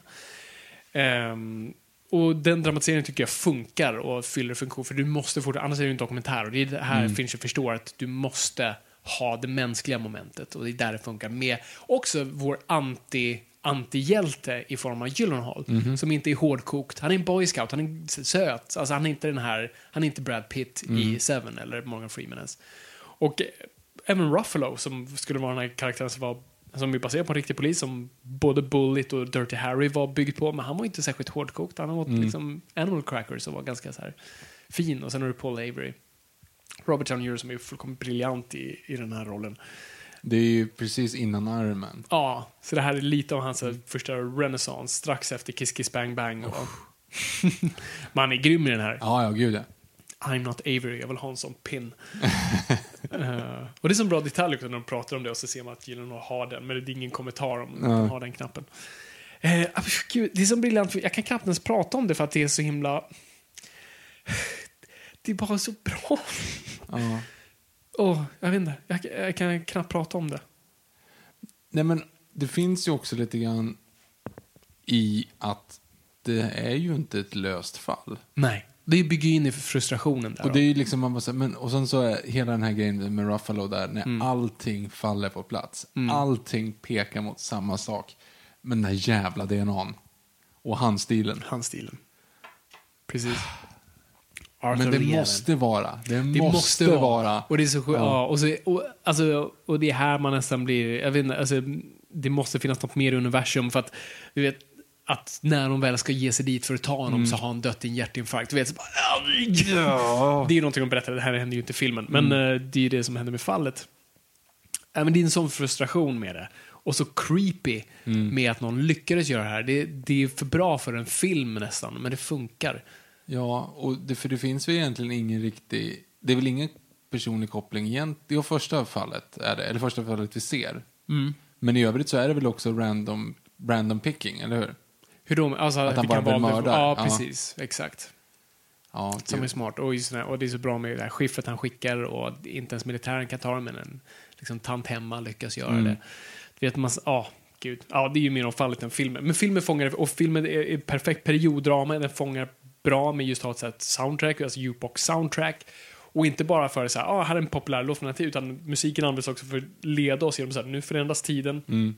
Och används av eh, arkitektur, någonting som han också är väldigt fascinerad av Fincher. Eh, nej, men allt sitter bara på plats. Alltså jag tycker det här är ett fullkomligt mästerverk. Det här är de bästa filmerna som kom under 2000-talet. Alltså den står där bredvid Memento och There Will Be Blood och No Cut for Men som de här liksom, grymma filmerna som gjordes då. Det är en sån här film som kommer. Som också, den, det gick inte så bra för den på bio. Den fick väldigt bra recensioner, men, men sopade inte hem någonting under Oscar. Jag tror inte ens någon nominering. Eh, men efteråt har så här, det har kommit tillbaka. Jag har sett mycket artiklar som skrivits nu. Jag känner spontant, ska jag se om den här igen, mm. då kommer jag typ spola det mordet. Alltså jag, har- jag, Ja, har liksom, jag har problem med det. Nej, jag förstår dig. Det, det, det är det. Det är för, det är för verkligt. Mm. Och, och han bygger in alla, alltså alla detaljer rätt- med första, första mordet med att han har för mycket kläder på sig. Det sägs ingenting om det. Men, och det är en av anledningarna varför den här killen överlevde. Och det är ju, men han var så tunn och smal, han skämdes över det, så han hade mycket kläder för att bulka upp sig lite. Du vet, såna här små, alltid, och hennes klänning är korrekt. Och, mm, ja, det, är ju, det är ju lätt att fastna i, det är där man kanske blir lite blind. Så här, men hur funkar, funkar det som film? Mm, det är möjligt, men Det är en bra sann story, men det gör inte en bra film. Nej, jag Men tycker det gör det för att han placerar de mänskliga momenten där. Om hur tre män alltså förgör sig själva i processen av att söka någonting. Att make sense av någonting som kanske aldrig kommer kunna lösas eller make sense. För den delen av mänsklig natur kan vi inte koda av. Så därför kommer vi göra oss själva galna. Alltså det är den här, eh, if you look into the abyss, the abyss looks back into you. Och eh, du offrar någonting genom att dyka ner bland monster du blir själv ett. Så att ehm, jag tycker det finns mycket att gräva i där. Men, eh, och här ser vi då det finns ju digitala te- teknik och här tycker jag vi kliver, gör ett kliv från hans tidigare filmer. Eh, det här är nästan som två epoker. Så tidigare så är det mer blågråa färger. Eh, absolut lite gult, men och alltid väldigt skitigt. Alltså tänk tänker Paper Street-huset i Fight Club. Och här blir vi mer kliniska. Här tar han oss in i värmen nästan. Färgen blir tydligt mer gul och lite grön, men mer gul och allting blir tydligt mer kliniskt om man kollar på hur, hur, hur journalisterna är och sånt där. Alltså att allting är väldigt, ser väldigt polerat och fint ut, vilket är också en bra grej för att många, när man porträtterar 70-tal nu så ser ju allt gammalt ut. Mm. Men det gjorde du inte då. Nej, nej, nej. Då såg det ju nytt ut. Men det är som Re-. Revolutionary Road när de sitter och läser tidningar som är helt söndergulnade. De är äkta, men jag menar, vad spelar det för roll? De är inte 70 år gamla när de väl skrivs. Liksom. Nej, precis. Ja, nej, men jag älskar den här filmen. Alltså jag, det är en sån här film jag kan se om. Det är en av de här filmerna jag liksom bara slår på också. Så man tar en whisky och bara sätter sig och kollar på den. Åh, Ja, du gillar den här. ja, ja. Jag gillar också den här. Det är bara att det, Men det är kul att du såg om den och fick ändå en liksom, lite ny Ja. uppfattning. Men vi ska kolla dokumentären nästa gång. Mm. Jesus. Men det är det, jag känner mig att jag är lite hypocritic. eh, Att jag dissar Seven för att det inte finns en personlig connection mellan de som utreder och, och mördaren. Men här, här gör men de här det rätt du på ett annat sätt. ja, men här får du alternativen på ett sätt. Och just att, visst, mördaren har inget med, någon, med dem någonting personligt, men de som personer investerar väldigt mycket i mördaren. Ja, precis. Och Eh, det gör, de offrar ju har ingenting med Nej, han offrar ju ja. ingenting för att Nej, Gör det är hans jobb. det är hans jobb. Medan uh, Graysmith offrar allt och Avery förlorar allt. Ehm, nej, så jag, jag tycker det funkar på ett helt annat sätt. Ja, alltså den här filmen jag också skulle vilja tillägna ett helt avsnitt om. Men vi har inte tid för det, för vi måste gå vidare. Men har, vi vidare. har ni inte sett Zodiac, se Zodiac. Kan ni se Director's Cut, se Director's Cut. Annars finns den på Netflix i sin vanliga version och den är, den är också bra. Men ehm, sen har vi ju hans nästa film som han gjorde back-to-back med den här. Så att han, han tog inte en paus, han bara svepte dem för att eh, tror, ja det var lite studions krav. Okej, du får göra Zodiac, men gör den här. Och Zodiac Också. plockar inte några priser, men Den här gör Ja. Så nästa film är då eh, The Curious Case of Benjamin Button som kom året efter, eh, 08. Eh, och det här var ju ett manus som hade cirkulerat. Det var också en sån här manus som gått runt i flera år. det känns som att du har sagt det på alla hittills. Tre. Ja. Game och Seven och den här. Ja, precis. Fan, det är många sådana manus. Um, ja, här, Zemeckis hade försökt göra det, Spielberg hade varit och nosat på det. Men det, det stannade alltid på så här, hur fan får någon åldras baklänges? Det är där det tog lite stopp. Ehm, men Fincher läste det och han beskrev det som att han grät. Vilket inte känns som väldigt Fincher. Men man ska komma ihåg i kontext också varför han gör den här filmen. Eh, hans far dör strax innan. Så att här och Fincher är i medelåldern, så här börjar han komma till en fas av att så här, ifrågasätta Nu vänder det. ja, nu vänder det lite. Och, eh, man, och det är därför man ser att den här filmen, det här är hans mest sentimentala, hans andra filmer är väldigt nihilists. Eh, så är den här inte det, det är anti det. känslor, känslor, Känslor hela tiden. Och eh, det blir The Curious Case of Benjamin Button som är ganska intressant. Det, det är väl kanske hans mest nominerade film någonsin, men den som kanske hans fans tycker minst om. Eh, men vi kommer in på det. Viktor, vad tycker du om Benjamin Button? Ja, det här borde ju vara right up my alley. Kan jag Ja, det är För det jag jag är ju liksom Forrest Gump-generationen Yes, säga. du gillar allt som är lite Forrest Gumpigt. Ja, det här är ju Forrest Gump deluxe. Ja. Ehm, det jag tänkte på nu, jag kommer ihåg att jag, när jag såg den första gången, jag vet, inte om jag såg den på bio men jag såg den, ja, men jag såg den relativt nyligen, alltså jag såg den relativt färsk då. Och jag vet att jag såg den innan Oscarsgalan, eller åtminstone i samband, för när jag såg Oscarsgalan så höll jag på den. Alltså det var lite så här, jag hoppas Ja, att det den här den. går bra. Ja, precis. Men när man ser om den, det är lite samma sak där. Fan, skulle du kunna beskriva, utan att beskriva vad han gör, vad han gör i film, hur han ser ut, eller ja, vad han handlar, vad man säger, inte vad han, han, utan att beskriva vad han gör i filmen Hur och hur ut. han ser ut. Eh, beskriv karaktären Benjamin Button. Exakt, det är min note här i mina anteckningar. Det är, så här, jag- det, det är där skon skaver främst. Alltså, det är så viktigt för mig. Och det är där också ett genomgående litet tema med Fincher. Att, Ja, fast hallå, Avery och hela, hela Zodiac är bara full med jo, de nej, men jag säger inte att det är varje Ja. gång så, men vi, de vi har snurrat på som är Seven och Game och sånt där, att han ibland tappar det lite med karaktärerna. För han, är, fastnar lite i tekniken, någonting som, som både Nolan och Kubrick blev anklagade för. Där tycker jag kanske fel. Men här finns det lite belägg för det. Ehm, nej, Benjamin Button är en ointressant karaktär. Han... Det är sån här narrativ Men vadå grej. karaktär? Vad är, vad är han då? Vad Ja, gör han? Han är, han är, han är en, jo men han är en karaktär, eller han är inte en karaktär, han är en, han är en person, mm, inte riktigt en person. Han är en man mm, eh, som gör, han gör inte riktigt saker, men han, han, han Andra han, gör saker runt han, honom. Han agerar, ah, han agerar inte riktigt, men ja, nej men det är det här som är problemet.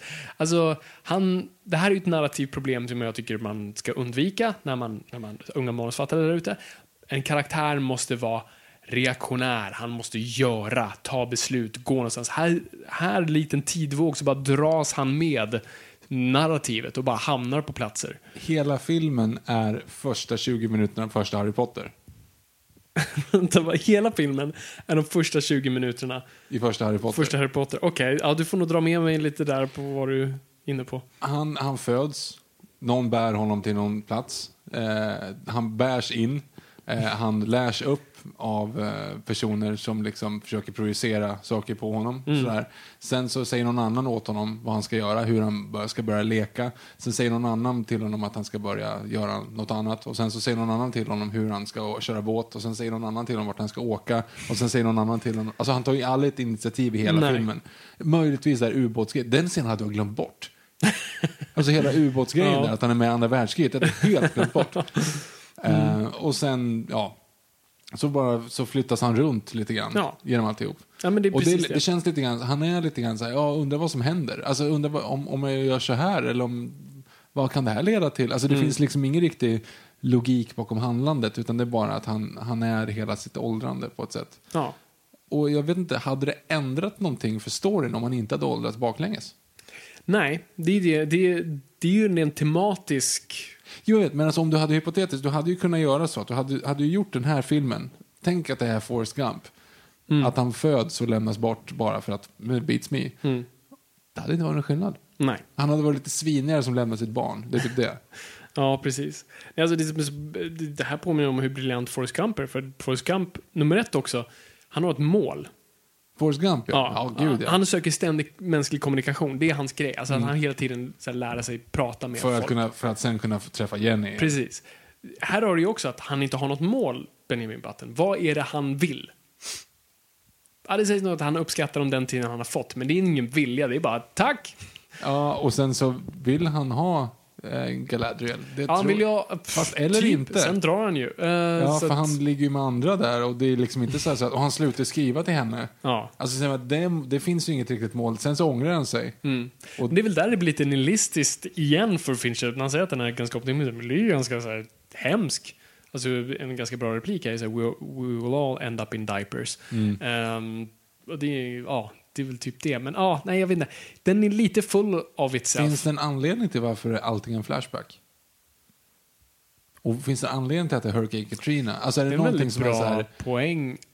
Hurricane Katrina känns som att det får ju otroligt mycket, men det får ju otroligt mycket tryck Mm. i just att det är den som är på väg. Det ska väl ge, alltså det är ju en väldigt bra fråga. Det är något som jag inte har tänkt på, men vet du vad, jag, om jag bara får gissa nu, rakt ut här, eh, dramaturgen i mig. Eftersom filmen inte har någon framåtrörelse, alltså han bara sveps med som jag sagt, så behöver du någonting som så här, lite tid, liksom klockan tickar, det, vi är på väg någonstans och det är ett Hurricane Katrina, Katrina, äh, Hurricane, Gandorf, eh, Hurricane Katrina kommer liksom landa. Och vi vet inte vad som måste händer. men vi snacka, vet snacka fortare, Precis. tantjävel. Ja. Exakt. Så det är väl det tror jag. Det ger det någon slags narrativ. Mm. Lokomotiv av det. Det. Ja, det funkar ju sådär. Men, eh, ja, jag vet inte. Det är en konstig film. Alltså, hantverket är ju bra. Eller, alltså effekterna har ju inte hållit super. Då var det skitcoolt, men nu när man såg om det så bara, oh, lite mycket Uncanny Valley här. De valde sina shots. Så här, han, mm, jag grät som ett barn. Ehm, Första gången, inte nu. Nej, jo nu också. Nu Jag gjorde också. också. Ja, jag gjorde det. Mot slutet faktiskt, måste jag säga. Alltså hela den här... Det som är mysko är ju att det är ju, det är ju lite som eh, Close Encounters of the Third Kind. Alltså att han lämnar sin familj för en övertygelse. Ja. Nu gör ju han ju också det, men han på något sätt gömmer det bakom att han kommer bli gammal. Mm. Slash ung. Slash ung, men, men spelar det någon Alltså jag, fatt, jag fattar inte riktigt vad det är egentligen som driver honom till att, att lämna sin familj i det läget. För Nej. han, han skickar ju fortfarande grattisbrev Mm. varje år. Jag vet inte vad Vet det är. om du tänker Mm. den, den känns, den känns apart. Mm. För att jävlar, nu kommer det bli så här, nu drar jag. Man var så här, va svin, varför har vi följt dig hela filmen? Ja. Stand up and fight, vad spelar det för roll liksom? Precis. Nej, det är det man tycker. Jag vet inte om det är för att försvara Blanchett. Eh, Varför det?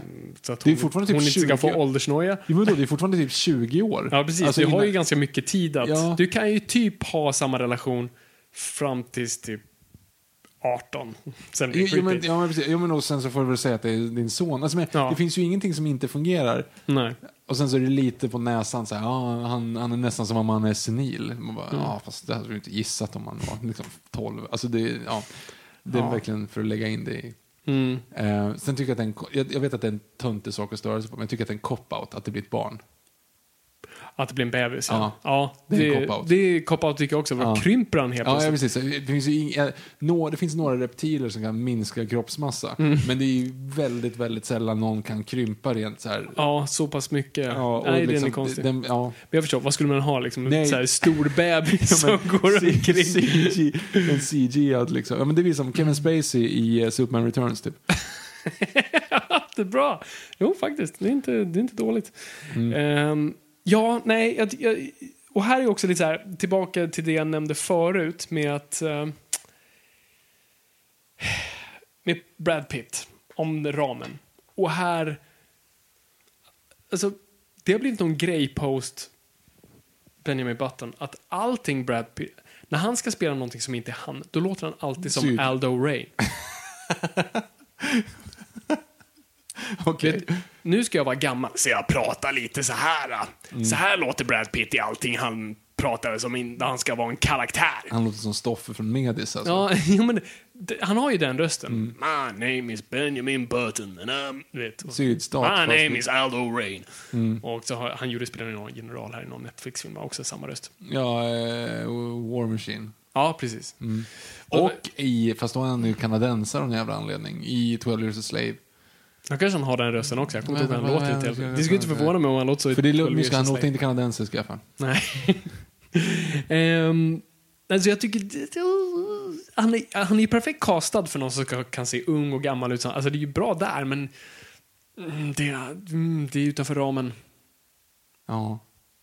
Nej, jag, som sagt, jag, på något sätt gillar jag filmen ändå. Eller så så här, Den är Den ambitiös. är bra. Den är bra. Ja, det är en herregud. trea. Det är en trea inte- och en halva kanske till och med. Mm. Kanske till och med ibland en fyra beroende på vilken, vilken mindset du är inne i. Mm. Men det är någonting med den och jag tror att det är du som har förstört mig där. och, och det är ju den här att man hela tiden tänker vad är det som inte riktigt spelar för mig? Och jag bara säger, men det tror fan att jag inte vet, jag inte känner inte de här personerna. Mm. Och, och på ett sätt, du behöver inte ens vara likable. Nej. Kevin Spacey är inte likable i, eh, i House of Cards, Mm. men du sitter klistrad. Ja. Och menar, du behöver inte ha värsta goda karaktärer. Alltså det blir så här Musse, Musse Pigg-versionen av så här, en god karaktär. Mm. Bara, ja, men helt ointressant. Och här är bara en så här, han är inte god, han är inte ond, han är inte någonting, han är naiv och, och inte ens inte, alltså det blir ingenting liksom. Nej. Nej, men jag, bra sagt. Jag håller helt och hållet med. Eh, men, jag, Men, men dunderhyllad. Ja, Det blir Dunderhylla då den kom. Jag tror, den har nog inte åldrats så väl som liksom, det är inte det, den folk tittar på som hans, hans mästerverk. Nej. Ehm, och, ja. Nej, alltså, och den, alltså jag håller med dig. Man blir lite rörd på sina platser. Jag håller med att känslorna är där och det kommer Mm. från en genuin plats. Den känns inte oäkta.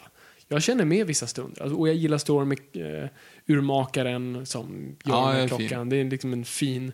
Men det är en fin anekdot, en liten Jo, fin men story. jag vet i- inte riktigt, jag fattar inte, för klockan går bakåt. Ja, jo men okej, det gör ju hans liv. Ja, också. precis. Ish, fast ändå inte, beroende på hur man ser det. Eh, och sen så slutar det med att Hurricane Katrina kommer och då sömmas allting över och då stannar klockan. klockan. Mm. Men, mm, jag vet inte om jag fattar den. Nej, men det är väl att liksom, tiden är oundviklig. Ja, Ja, alltså, vi- ja, nej, vi går vidare. okej. Vi går vidare. Eh, men vad intressant, för jag, tror, jag, jag, hade förvänt, jag hade tagit på mig boxningshandsken här, för jag trodde du skulle uh, Forrest Gumpa ner mig här. Nej men jag trodde också det, faktiskt. Likt Jared Leto-filmen, vad fan heter den nu? Mr Nobody. Mr. Nobody, som, som är är, fantastisk. som är också en sån här typisk Forrest Gump-film. Ja, jag vet, men den är fantastisk. Ja, vi går vidare. Två år senare. Eh, eh, det här var typ första gången som David Fincher, alltså han hade gjort två filmer på raken, han var inte intresserad av att göra någonting nytt. Ehm, och han gjorde några reklamfilmer tror jag emellan, men var rätt chill. Men så hamnade ett manus på hans bord som är skriven av Aaron Sorkin och Aaron Sorkin är ju, det är ett manus du, du lyfter. Eh, Aaron Sorkin hade ju adapterat boken The Accidental Billionaire som handlar om då skapandet av Facebook. Eh, intressant dock där är att, alltså, eh, där jag gillar Aaron Sorkin, han hade ju bara läst alltså, bokförslaget till studion, han hade ju inte läst boken. Och sen Va? så här, ja, alltså det var ju det, för boken fanns inte, han fick det förslaget och sa ja, ah, jag gör det, för han gillade premissen av det. Ja. Men sen gick han och gjorde sin research, men författaren gjorde sin research och boken och filmen släpptes samtidigt utan ens agerat med varandra. Så det är lite sån här kul. Det har jag också varit med om för, för när man eh, jobbar för filmstudios, att man försöker, alltså man hittar hitten innan hitten är en hit. Och Aha. försöker släppa dem typ samtidigt. Så att du, du vill ju, om man hade fattat att män som hatar kvinnor hade varit det här fenomenet, då hade man ju sett till att släppa filmen inom ett halvår, ett år. Inte tre eller vad hur många år det nu än är, för då är risken att hypen är över. Nu var ju inte hypen över här, så det är ett dåligt exempel. Men, så det är det man försöker göra. Så det var ju ett sånt fall. Ehm, och det var ju Sorkin som bara älskade det. Alltså, han, var ju, han är ju teknofobisk, så han kan inget om teknik. eh, men såg att så här, det här, den här storyn är lika gammal som storytelling itself. Det är ett Shakespeare- Shakespeare-drama som råkar handla om Facebook. Det hade lika gärna kunnat handla om bilmotorn. Alltså, det spelar ingen roll för honom. Hjulet. Ja, precis. Ehm, sen skrev det här manuset, det blev toklångt, gav det till Fincher. Och Fincher stod samma sak, det var ett Shakespeare-drama. Och, han var och teknik är också en grej som förekommer väldigt mycket i Finchers filmer. Eh, och jag gillar det temat. Det är ett tema som inte handlar om att tekniken tar över, utan det handlar alltid om att tekniken är här. Och det går inte att göra någonting åt. Den är här och vi använder den. Eh, så Fincher säger ja till allas förvåning, för det var också sånt där. De bara skickade till honom för att de sa vi vill, men han kommer ju tacka nej. Men Fincher säger ja. Och eh, studion säger till honom så absolut du får göra det men du måste göra det här kortare så du måste hugga i det. Och eh, Fincher säger nej, jag tänker inte hugga någonting. Jag får bara folk att prata snabbare. så han eh, kastar sina skådespelare, sätter dem i ett rum och kör en stoppklocka. Så här, du måste läsa igenom den här scenen på si och så många minuter. Och så bara blablabla. Så klick, bra, det är det här, det här man måste fånga. Och då lyckades de få ner filmen till den längden nu, varit runt två timmar. Annars hade den varit ju 2.45. Eh, för det är ju klassiskt Sorkin, mycket dialog. Och det är mycket, alltså hans dialog är, alltså alla karaktärer låter som honom. Så att, eh, och det är rappt och alla går i korridorer. Alltså det är den här walk and talk som han har gjort sig känd för. Och eh, ja, det blir Social Network. Som, eh, som jag kom, den såg jag på bio. Eh, och var så här måttligt, lite som alla, det var lite kul, är tillbaka till Kubrick. Varje gång jag såg en Kubrick-film så var jag alltid så här, åh, fan det här var inte den. Och sen så tänkte man på den och så bara, usch. Så varje gång jag ser Social Network blir den alltid bättre och bättre och bättre och bättre. Och nu, nu är den så nära ett mästerverk man kan komma. Eh, jag tycker det är en cool film. Det är en bra, det är en intressant väg för Fincher att gå här. Han tar ju någonting helt annat än vi aldrig hade kunnat tro tidigare. Och det är helt rätt väg att gå. För det här, det här hade varit, varit lite Benjamin Button-fallet. så här. Jag bryr mig inte om massa tech-miljardärer som bråkar om vem som ska ha hur många miljoner. Jag bryr mig inte. Ehm, men Fincher är där framförallt för att göra det visuellt intressant. När folk hackar, när folk sitter i, i rättegångar. Otroligt snyggt. Ja. Ja, alltså gör allting intressant. Och samtidigt det mänskliga momentet i allt det där. Och det är där Sorkin också kommer in med. Liksom, gör det här till Shakespeare-drama. Ja, det, det blir en fantastisk mix av det. Eh, ja, jag kommer ihåg att jag var ju precis när barn, nu, nu ska ni höra här, när Facebook var populärt. Mhm. Face, Facebook, alltså det är som en, det är typ som, alltså det är som dubstep och, eh, och Fortnite fast för gamlingar. Ah, skitsamma, alltså grejen var så här, när vi såg den här, eller när jag såg den här förut, och då var det ju liksom då var ju Facebook så jävla stort. Ja, det var ju alla gick och den- såg så här, Facebook-filmen Ja. och trodde att det skulle handla om, om att poka och tagga folk, liksom, men det var inte ens i närheten av det. Och jag kommer ihåg att jag tyckte att den var väldigt bra när jag såg den första gången. Just för att det var någonting helt annat. För att jag hade typ inte riktigt fattat att det var Fincher. Det var, det var så här mysk och vi gick och såg den liksom av fel anledningar. Mm. Liksom.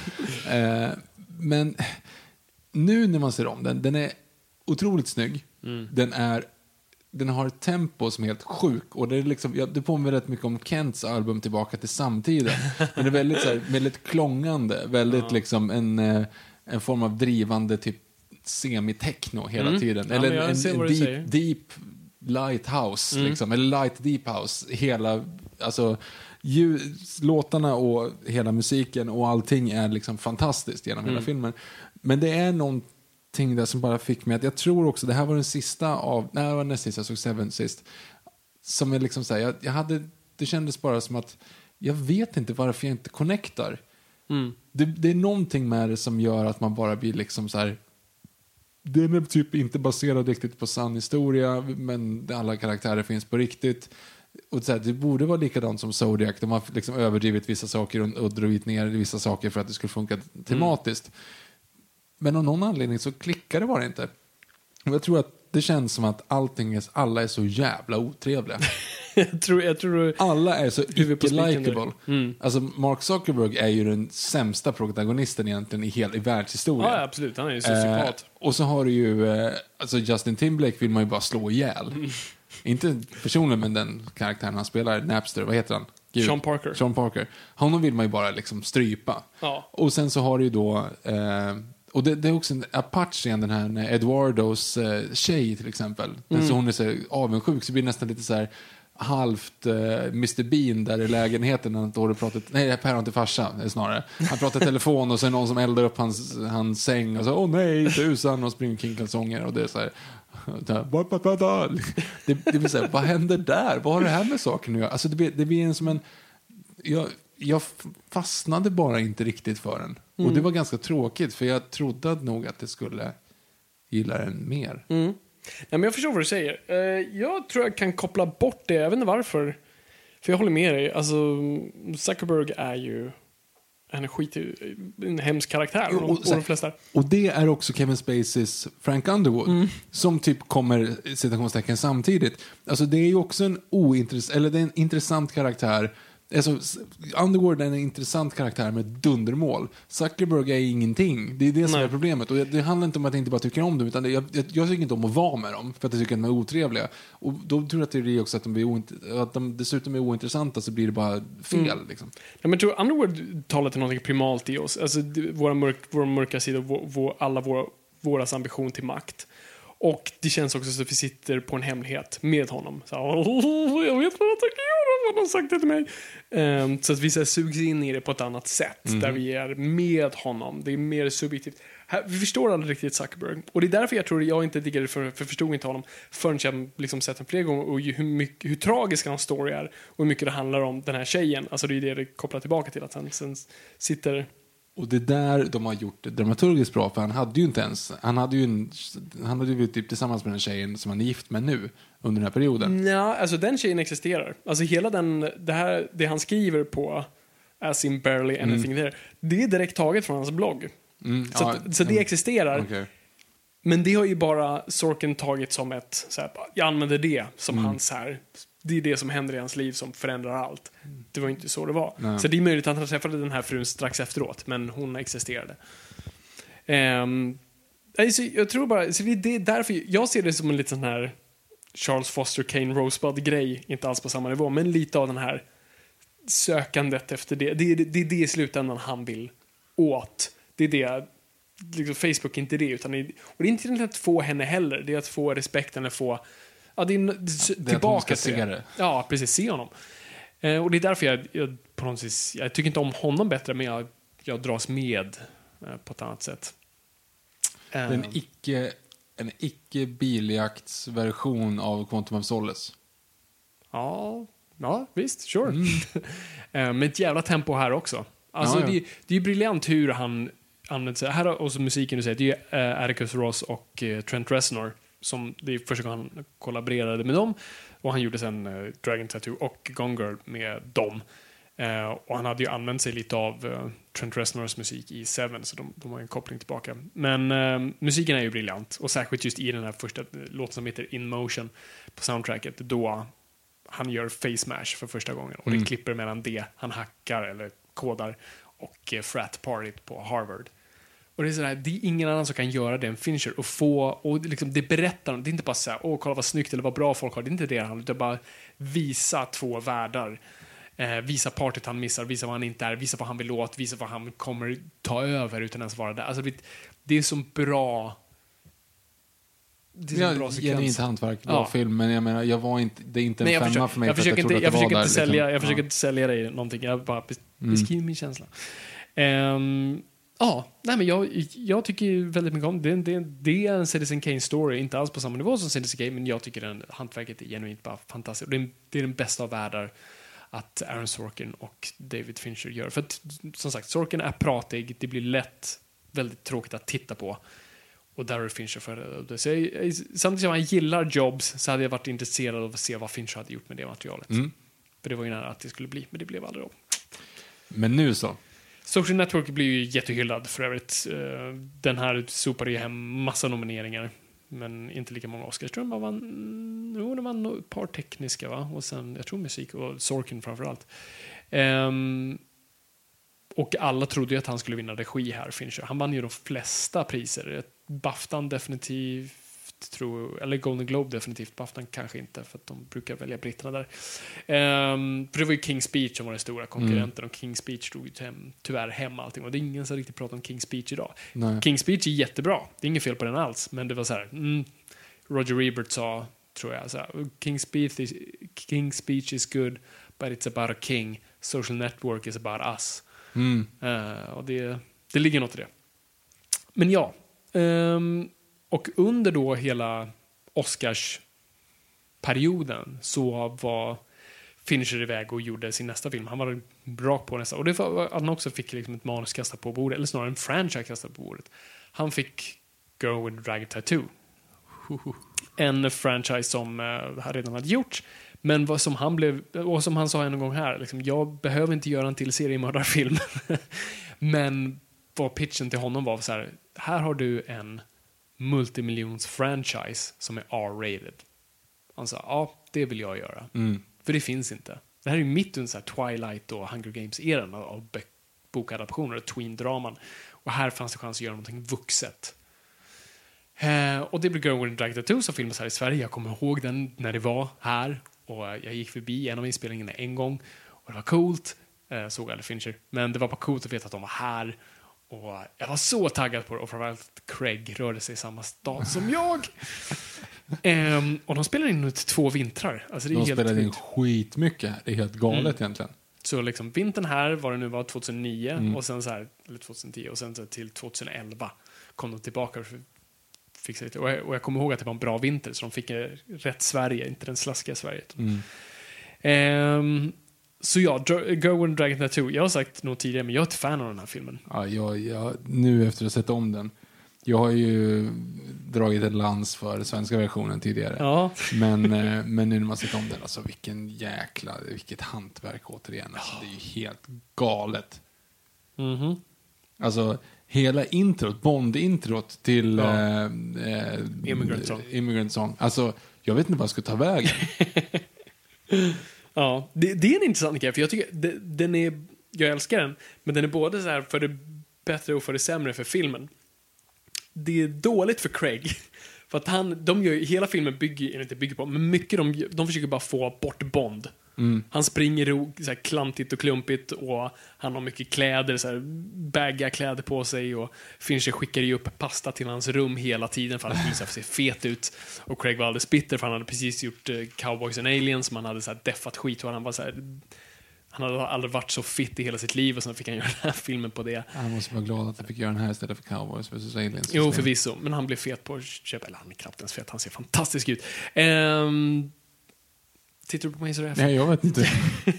Ehm, vad var jag på väg nu? Ja, så, så det är bara så här, det är konstigt att de har ett så här Bond-intro till någonting med Craig i. The feel Men- bad movie of the year. Ja, precis. Det var det tra- eh, trailern posten sa. Men varför det är bra är för att boken, storyn, filmen har ju inte en bra inledning. Och det är inte att ta något ifrån att det är en dålig inledning, men det är, så här, det är inget action i det. Så här, ah, hej, du har fått en till blomma. Okej. och sen är det klipp till uh, rättegångsscenen. Alltså det finns ingenting sexigt där. Så vad Fincher gör briljant är att så här, jag vill etablera vad stämningen är och vad vi kommer komma till. Det här är det filmen handlar om och då kör vi den grejen. Och det är ju så publiken fattar, aha okej, det är den här filmen. så de inte tror att de kollar på vad som helst. Så därför funkar det.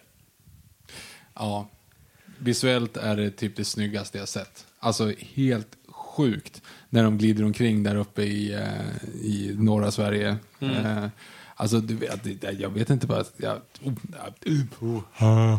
Nej, Sverige Och flashbacksen, flashbacksen är ju så otroligt snygga för de känns ju verkliga. Ja. All, allting ligger lite i slow motion bara.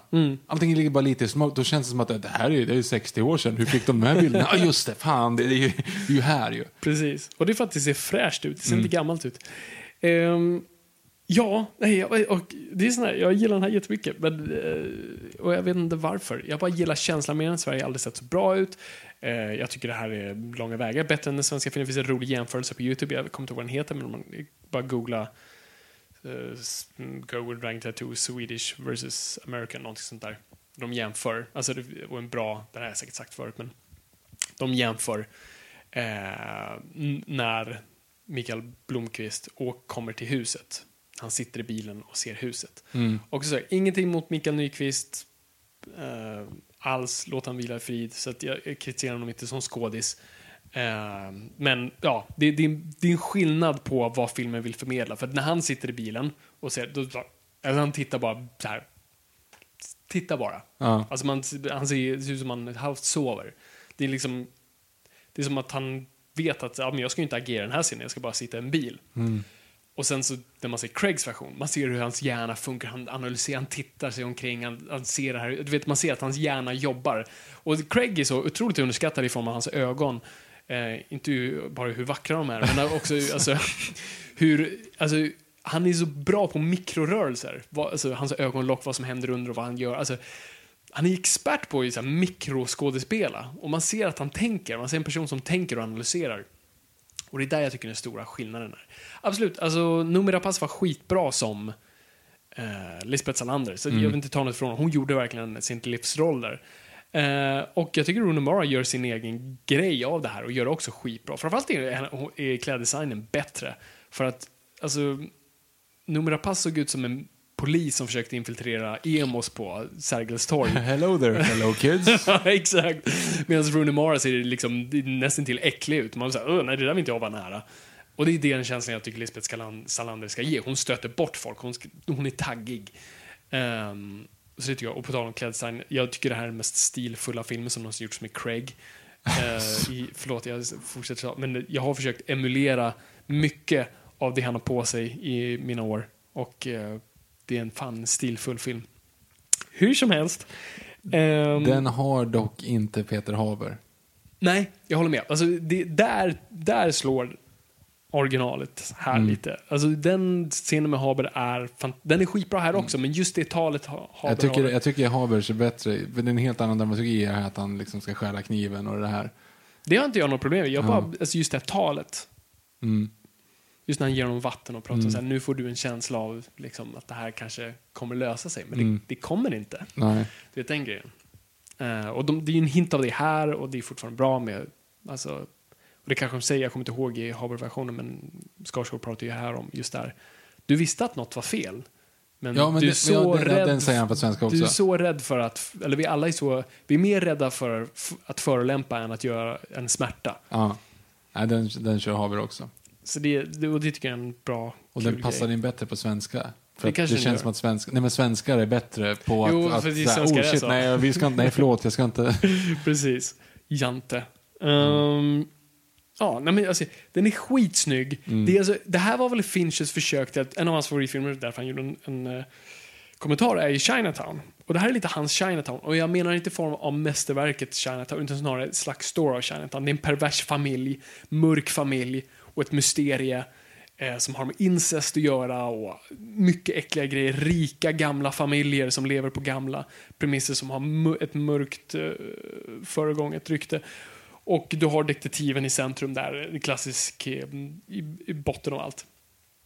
Så han, det är ju det han gör här. Och det tycker jag funkar. Jag gillar eh, Trent Reznor och Atticus Ross eh, score här. För att det som är så briljant är att det är mycket piano. Eh, Och pianot är ostämt. För vad det som händer med stränginstrument i kyla? Ja, De det- stäms det- ur. Så att det, musiken emulerar känslan av ky, kyla. Jag, jag brukar tänka att musik är som filmens lukt. Eh, eller känsla, kyla, värme. Och det, det fångar den väldigt bra. Eh, ja, jag, jag tycker det bara funkar väldigt väl. Jag tycker den är lite för lång. Jag tycker, och jag förstår, för de måste, de måste fånga boken här. För att det är folk som tycker om, Jag har inte läst boken. Och jag tycker, alltså efter Skarsgård är över så tycker jag filmen är över. Och jag förstår att du måste komma tillbaka till Harriet, men det är sådär, det tar så lång tid. Och sen hela den här grejen med att eh, Lisbeth ska åka världen runt för att sätta dit, ja men du vet, Jag, jag gillar det. Jag tycker att det är skönt att den andas ut lite grann. Jag satt ju också och såg filmen liksom, du vet, själv, jag var utvilad, jag hade liksom ingen stress någonstans. Ja. Jag satt bara och mös. Och då är det okej, då får filmen vara lång. Alltså då hinner man aldrig reagera. Det är liksom värre om man liksom känner sig lite, alltså det, det finns vissa så perfekta förutsättningar för att se en film. Och jag hade Absolut. exakt dem. Eh, och då är det så här, ja, jag får bara 20 minuter till. Ungefär som att säga, åh nej, glassen var för god. Alltså det är liksom, Får jag en till skopa? men det finns liksom ingenting att klaga på. Ja, okej. Ja, vad kul att du känner så. Mm. Jag tycker den känns lite baggy i, i slutet. Och jag förstår att de måste hela boken. Eh, ja. Och sen har de ju ändrat lösningen, att hon har snott sin syrras namn. ja, just det. Ja, för i, Precis. i, i, eh, i svenska så är hon ju bara, hon har bara flyttat till Australien. Ja, Ja. precis. Men jag gillar verkligen den lösningen, att det är hon som har skickat dem. Mm. Alltså det är så jävla klockrent. Ja, det är skitbra. Ja. Men är det inte så i Jo, jo, jo. svenska? jo, jo. precis. Men alltså just att det Men det är briljant, fast lite taskigt så här. Farsan har ju trott att det är seriemördaren som... Jo, jag vet, men det är ju inte hennes fel. Nej, jag vet, men ändå. Nej, här- hon, nej men hon har sagt så här, hon, hen, enligt hennes var det här, du, ta det lugnt, det är ingen fara med mig, jag har det bra. Det är missförstått. Och han missuppfattar ju det Ja. helt. Och det är det som är så snyggt. Ja, man kanske bara skickat en lapp. Bara, hej, jag är okej. Nej men alltså eftersom det bara, han, hon ville bara berätta för honom. Vill inte att någon annan skulle få chansen att märka det. Så det enda det liksom... han, liksom, ja, det i koden. enda han, hon vill göra det är att så visa så att han, jag mår bra, det är Mm. lugnt, du behöver inte bry dig om, du behöver inte vara orolig liksom. Okej, ja, men det låter ju bra när du säger Ja. det. Men jag... Ja, Och sen så är det dock, Sven-Bertil Taube är bättre än Christopher Plummer. Okej. Harriet! Jag bara, "Ah, ja! Ja, gud. Ja, jag vet att du tycker det. Och det är Ja. Um, och här är ju också en kul grej. Alla kör ju med en svensk accent. Vilket är, så här, det är kul att höra det. För så här, ah, just det, det finns en svensk accent och de fångar en ganska väl. Hello, my name is Gunnar. Ja. ja, det är ju... Han är ju svensk. Det är ju svensk, det är ju Ja. de svenska. Men det är kul att höra Robin Wright köra svengelska och, Mm. och Rooney Mara kör ju sin hej hej varje gång hon kommer in genom dörren. Eh, vilket med, eh, fröken där hemma, eh, när vi kollar på och säger så här, så där, alltså, varför skulle hon säga så? Du har ju liksom den mest emo, liksom så här, buttriga med personen som bara, hej hej. Ja, men hon har ju reagerat över att vi säger alltid hej hej två Ja, gånger. jag säga, vi gör ju det, så det är Ja. ju korrekt men fel för karaktären. Så det är Nej, men, och det är också fel att säga det när hon kommer in och är stressad och letar efter honom Mm. i rummet. Så här. det, det så, nej. Ja, det, och, det, och det jag tycker är roligast med det här är att Craig bara sa nej. jag tänker inte göra det där. Glöm det. Och hans förklaring är så här, men jag känner jättemånga från Skandinavien, de pratar perfekt engelska. Vad fan ska jag gå runt och prata med en accent för? Och jag tycker det, det är så jävla ballsy av honom och bara, nope. Jag är den enda i den här som kommer prata med en brittisk accent. Plummer gör ju inte heller direkt. Jo, Plummer kör en ganska ganska, Ja, det gör han. Jaha, okej. Det, det, ju- det är väldigt, det, är- alltså det är väldigt i, i vilken mån hur hardcore folk kör. Vissa kör ju stenhårt och de är ofta svenskar och sen det. Men ja, men det är kul att Craig bara, Nope. nope. ja, nej, jag, tycker, jag, jag tycker den är väldigt underskattad. Det är en sån här film som folk glömde. Jag kommer ihåg när den var, det året den skulle komma, för det var precis efter hype på social network så var det eh, finns ju också så här Variety och Hollywood Reporter som så här tippar om vilka som kommer vara de Oscars-nominerade. Och den här låg väldigt högt på listan av så här flest kategorier. Så här, här kommer det. Och sen kom den här och det blev lite så här Not with a bang but with a whimper. Alltså det kom så här, alltså den landade lite på ansiktet neråt. Och ehm, det är väl delvis tror jag, jag, jag tror det, det är svårt, alltså den här kostade tok mycket. Jag tror den kostade 200, nästan 200 miljoner. Vilket så här, du gör inte det gör inte det för en sån här film. Som är en ganska simpel story, det är inga stora specialeffekter eller sånt där. Men den, de tog enormt mycket tid på sig att filma den och Fincher fick ganska mycket fria händer. Och, och de fick en blockbuster-budget, för det ska vara en blockbuster-film för vuxna. Ehm, men de svenska filmerna låg fortfarande färskt i folks huvud och folk tyckte väldigt mycket om dem. Eh, så att varumärket var ganska utnötat och vi var in, inte intresserade av att se något nytt. Så den här kom liksom i fel tillfälle tror jag. Och var inte... Och den, den gjorde inte så mycket väsen av sig. Alltså den var inte någonting mer än vad den skulle vara, vilket är så bra med den. Så jag tror, när hela liksom Stig Larsson-vågen har liksom dött ner lite, nu är det lite upp igen med den nya filmen. Alltså ge den här filmen tio år till. Och det här kommer bli en sån här som folk kommer tillbaka till. Då boken är lite borta, då alla inte har läst boken och det bara är en film. Då tror jag det här kommer bli en, en helt annan deal. Sanna mina ord. Vänta där ute. Hej framtiden. Hej framtiden. Hade jag rätt? Och nu blir det ju då en till. Nu blir det en till. Nu, shit, nu är vi på sista. Mm. Så det tar tre år till och då är det Gone Girl. Också en helt, alltså mästerverk på alla sätt och vis. Ja. Den här såg jag två gånger på bio. Också lite såhär, första gången jag såg den på bio så var jag såhär, fan den var bra men åh, inte riktigt det. Och andra gången var jag helt såhär, förstod ni vad jag menade? Ja, ja, ja. det, var, det var ett bra tecken. Nej men den är, det är, Alltså han, han är ju på en jävla roll här, alltså Fincher. Han gör det här skitbra. Här är ju också mycket noirigt.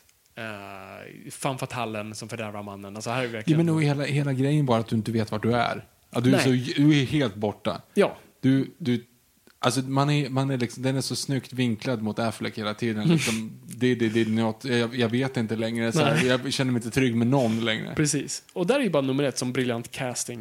Uh, ben Affleck, nummer ett. Jag tänkte säga att den mest briljanta castingen i hela alltihop är ju eh, Neil Patrick Harris. Neil Patrick Harris. Okej, vi kommer till det. Så vi tar Ja. först eh, Affleck. Briljant, för att vi köper honom som douchebag. Mhm. Alla tyckte han var douchebag jättelänge. Eh, han har lite den kvaliteten. Och eh, om det är någon som vet hur det var att vara hatad av pressen och allt och alla, så är det han. Och det var ju det Fincher ville fånga. Han Mm. hade tydligen sett honom le någon gång på någon pressevent och sa det där vill jag fånga. Och då har ju den här scenen, du vet hur han ler framför... Ja, hon som vill fotas på- med. Ja. Ja. Mm. precis. Och man ser att det är, nej, det där funkar inte. Det är något falskt där. Men det är, det är en jättebra prestation, så det, är, det är inget mot, alltså det är ju själva den karaktären han fångar. Så det är ju briljant. Och, vi kör, och det är där, så här, alltså subjektiv casting, det är lite som också, alltså, casta, det glömde jag nämna, Social Network. Social Network var ju bara, alla var ju typ okända där då. Mm. För det var ju, vi ska ju inte veta vilka de här är, det här är ju nor- normala kids. Men vi behöver, en karaktär måste ingiva respekt och vi ska beundra honom. Ja, Timberlake. Timberlake som Sean Parker. Ja, men då direkt får vi en sån här, oh, ja, ja. Ja. jag köper det här. Ironiskt också att han spelar som musiker, snubben som får göra det, musikindustrin. Ehm, Men han är musiker. Ja, just det. Jag har glömt bort att, Sean, Ben att, att Timberlake är musiker. Ja, Ja. yes. Eh, så bara, b- Fincher är expert på casting och bra casting. Där vi, alltså, det får vi också prata med Nolan. Alltså casta så att vi direkt får in någonting i castingen. Det är inte bara ja, han passar, utan han ger till någonting som vi tänker subjektivt. Och lite också därför han castade Ro- Rosamund Pike, för att när han kollade igenom skådespelerskan så, så sa han så här, henne kan jag inte pinpointa, jag vet inte vad hon är för någonting. Ja, det är precis den kvaliteten jag behöver. Mm. Eh, men vad tänkte du med Neil Patrick Harris? För jag tycker det är en bra casting. Jag kan bara inte riktigt sätta finger på varför. För att du är så otroligt säker med honom. alltså, han känns som så här, han, han, Man är ju creepy. Nej men det, nej, men det är det. Han är, så, han är likeable och lite så här, han har stora ögon och ler lite grann. Och man tycker liksom så här att ja, men, man, man vill ändå liksom, det, man ser honom bara som. Barney, Stinson. Alltså det är liksom, och den vändningen, skablutsch. Man Ja, bara, jävlar. Va? Vad händer? Alltså det är helt, alltså den är så, ja. Ja, det är brutalt. Alltså, det är en av de bästa mordsekvenserna någonsin. Och just den här när hon sitter efter och, och håret i ansiktet. Så, hon viftar. Ja, det är så bra. Vill inte ta sig själv med blodet i ansiktet.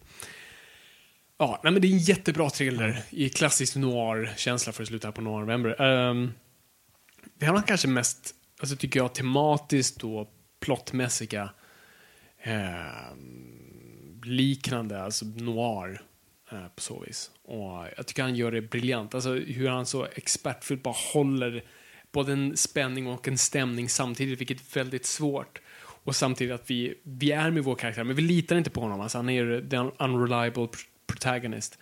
Eh, fördömd, men vi hejar men samtidigt hatar honom. Ja, det, är- det funkar. Mm, Rosamund Pike är fullkomligt perfekt ja, helt. i rollen. Och eh, vi ska ta ifrån manuset som, som är då baserat på boken med samma namn av, jag se, hon heter inte Errol Flynn, för det är en, Det, det är ju någon annan. det är en gammal James. Dean och Errol Flynn, det är en, de två filmerna som Doris vill ha i Lilla Ja. Jönssonligan komplexgruppen. Men hon heter Flynn, och nu glömmer jag bort vad hon heter mer. Flynn i alla fall. Ehm, Googla Gone Girl. Det är svårt. Jag är oftast emot att författare adapterar sina egna böcker.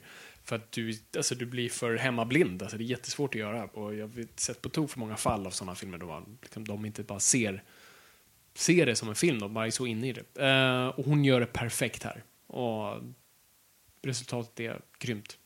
Jag vet inte, det är, alltså det det är sådär, när jag tänker på Finchers filmer, det är inte den här som dyker upp i mitt huvud av någon anledning. Men det är en av de absolut bästa. Ja.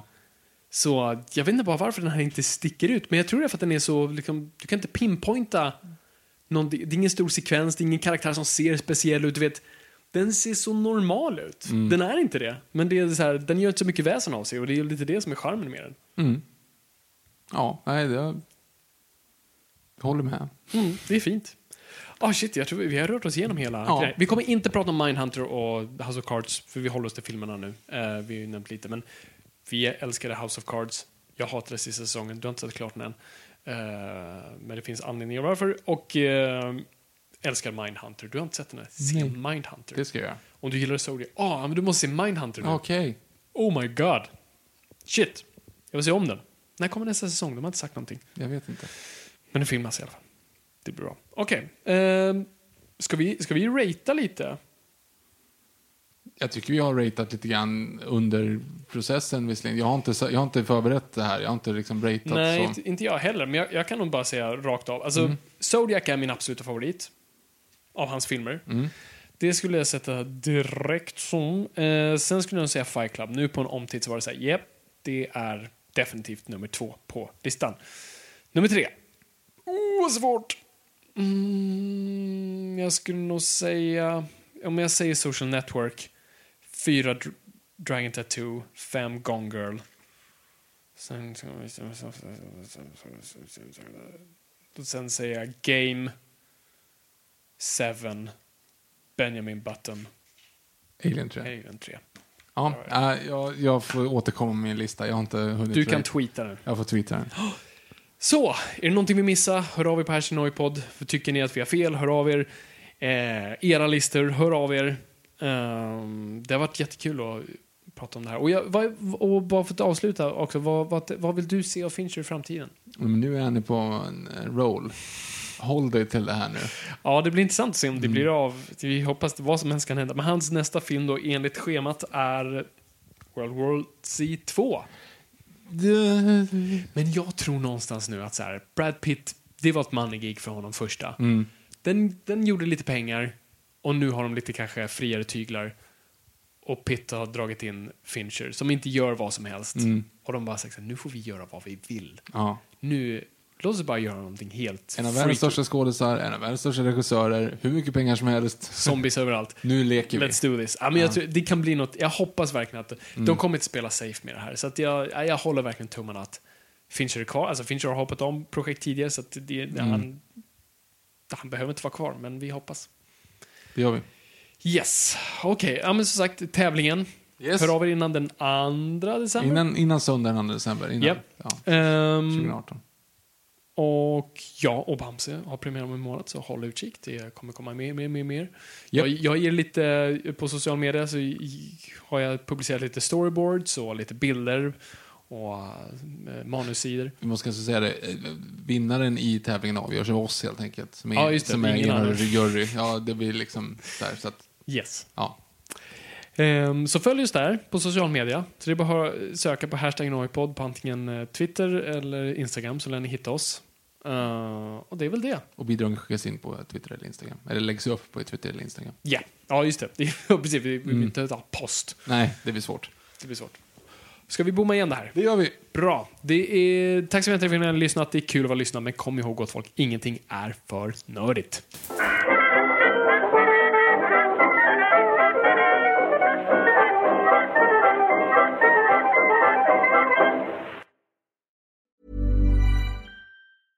Flexibility is great. That's why there's yoga. Flexibility for your insurance coverage is great too. That's why there's United Healthcare Insurance Plans. Underwritten by Golden Rule Insurance Company, United Healthcare Insurance Plans offer flexible, budget friendly coverage for medical, vision, dental, and more. One of these plans may be right for you if you're, say, between jobs, coming off your parents' plan, turning a side hustle into a full hustle, or even missed open enrollment. Want more flexibility? Find out more about United Healthcare Insurance Plans at uh1.com. Imagine the softest sheets you've ever felt. Now imagine them getting even softer over time. That's what you'll feel with Bowl and Branch's organic cotton sheets. In a recent customer survey, 96% replied that Bowl and Branch sheets get softer with every wash. Start getting your best night's sleep in these sheets that get softer and softer for years to come. Try their sheets with a 30-night guarantee. Plus, get 15% off your first order at bowlandbranch.com. Code BUTTERY. Exclusions apply. See site for details.